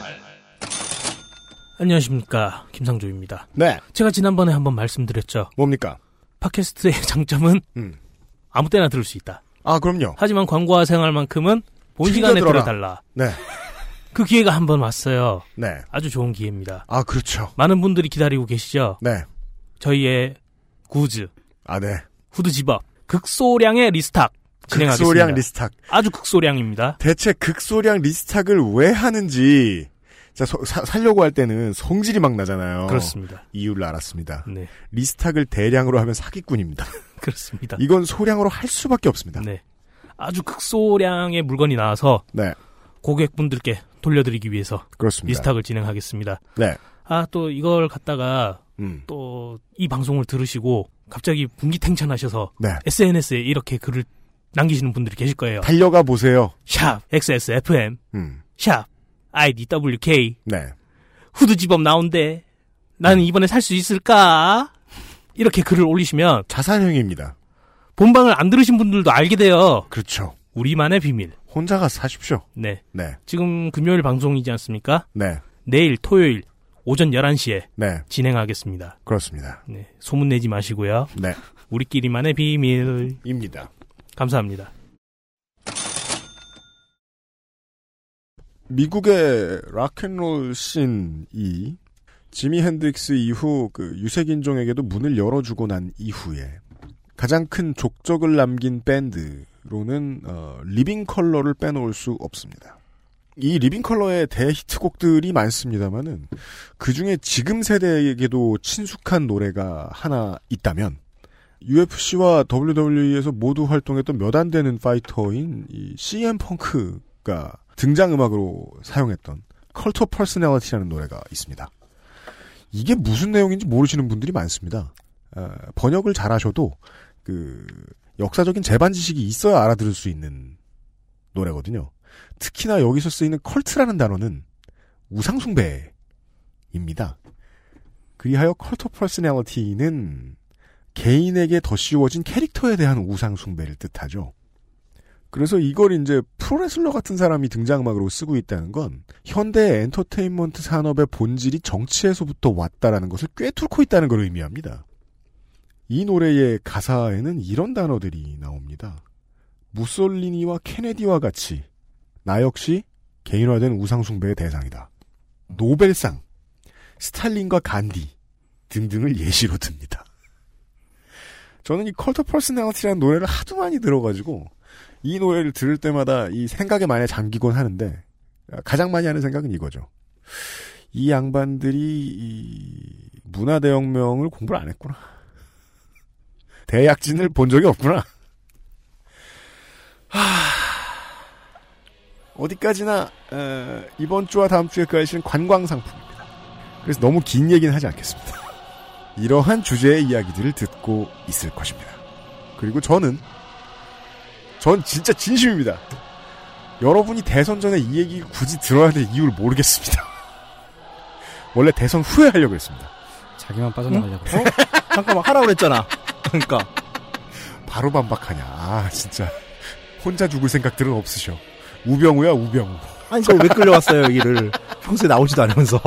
아니 그러니까 말입니다. 제가 네. 여기 왜 있죠?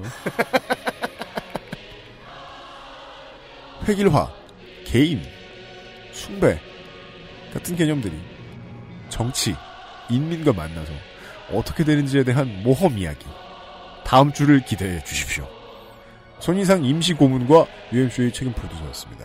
오늘 수고 많으셨습니다. 듣느라 말이죠. 다음 주에 뵙겠습니다. XSFM입니다.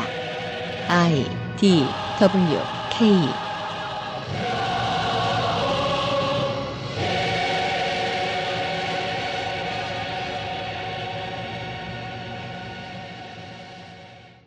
응? 나 간다고 인사 안 했는데?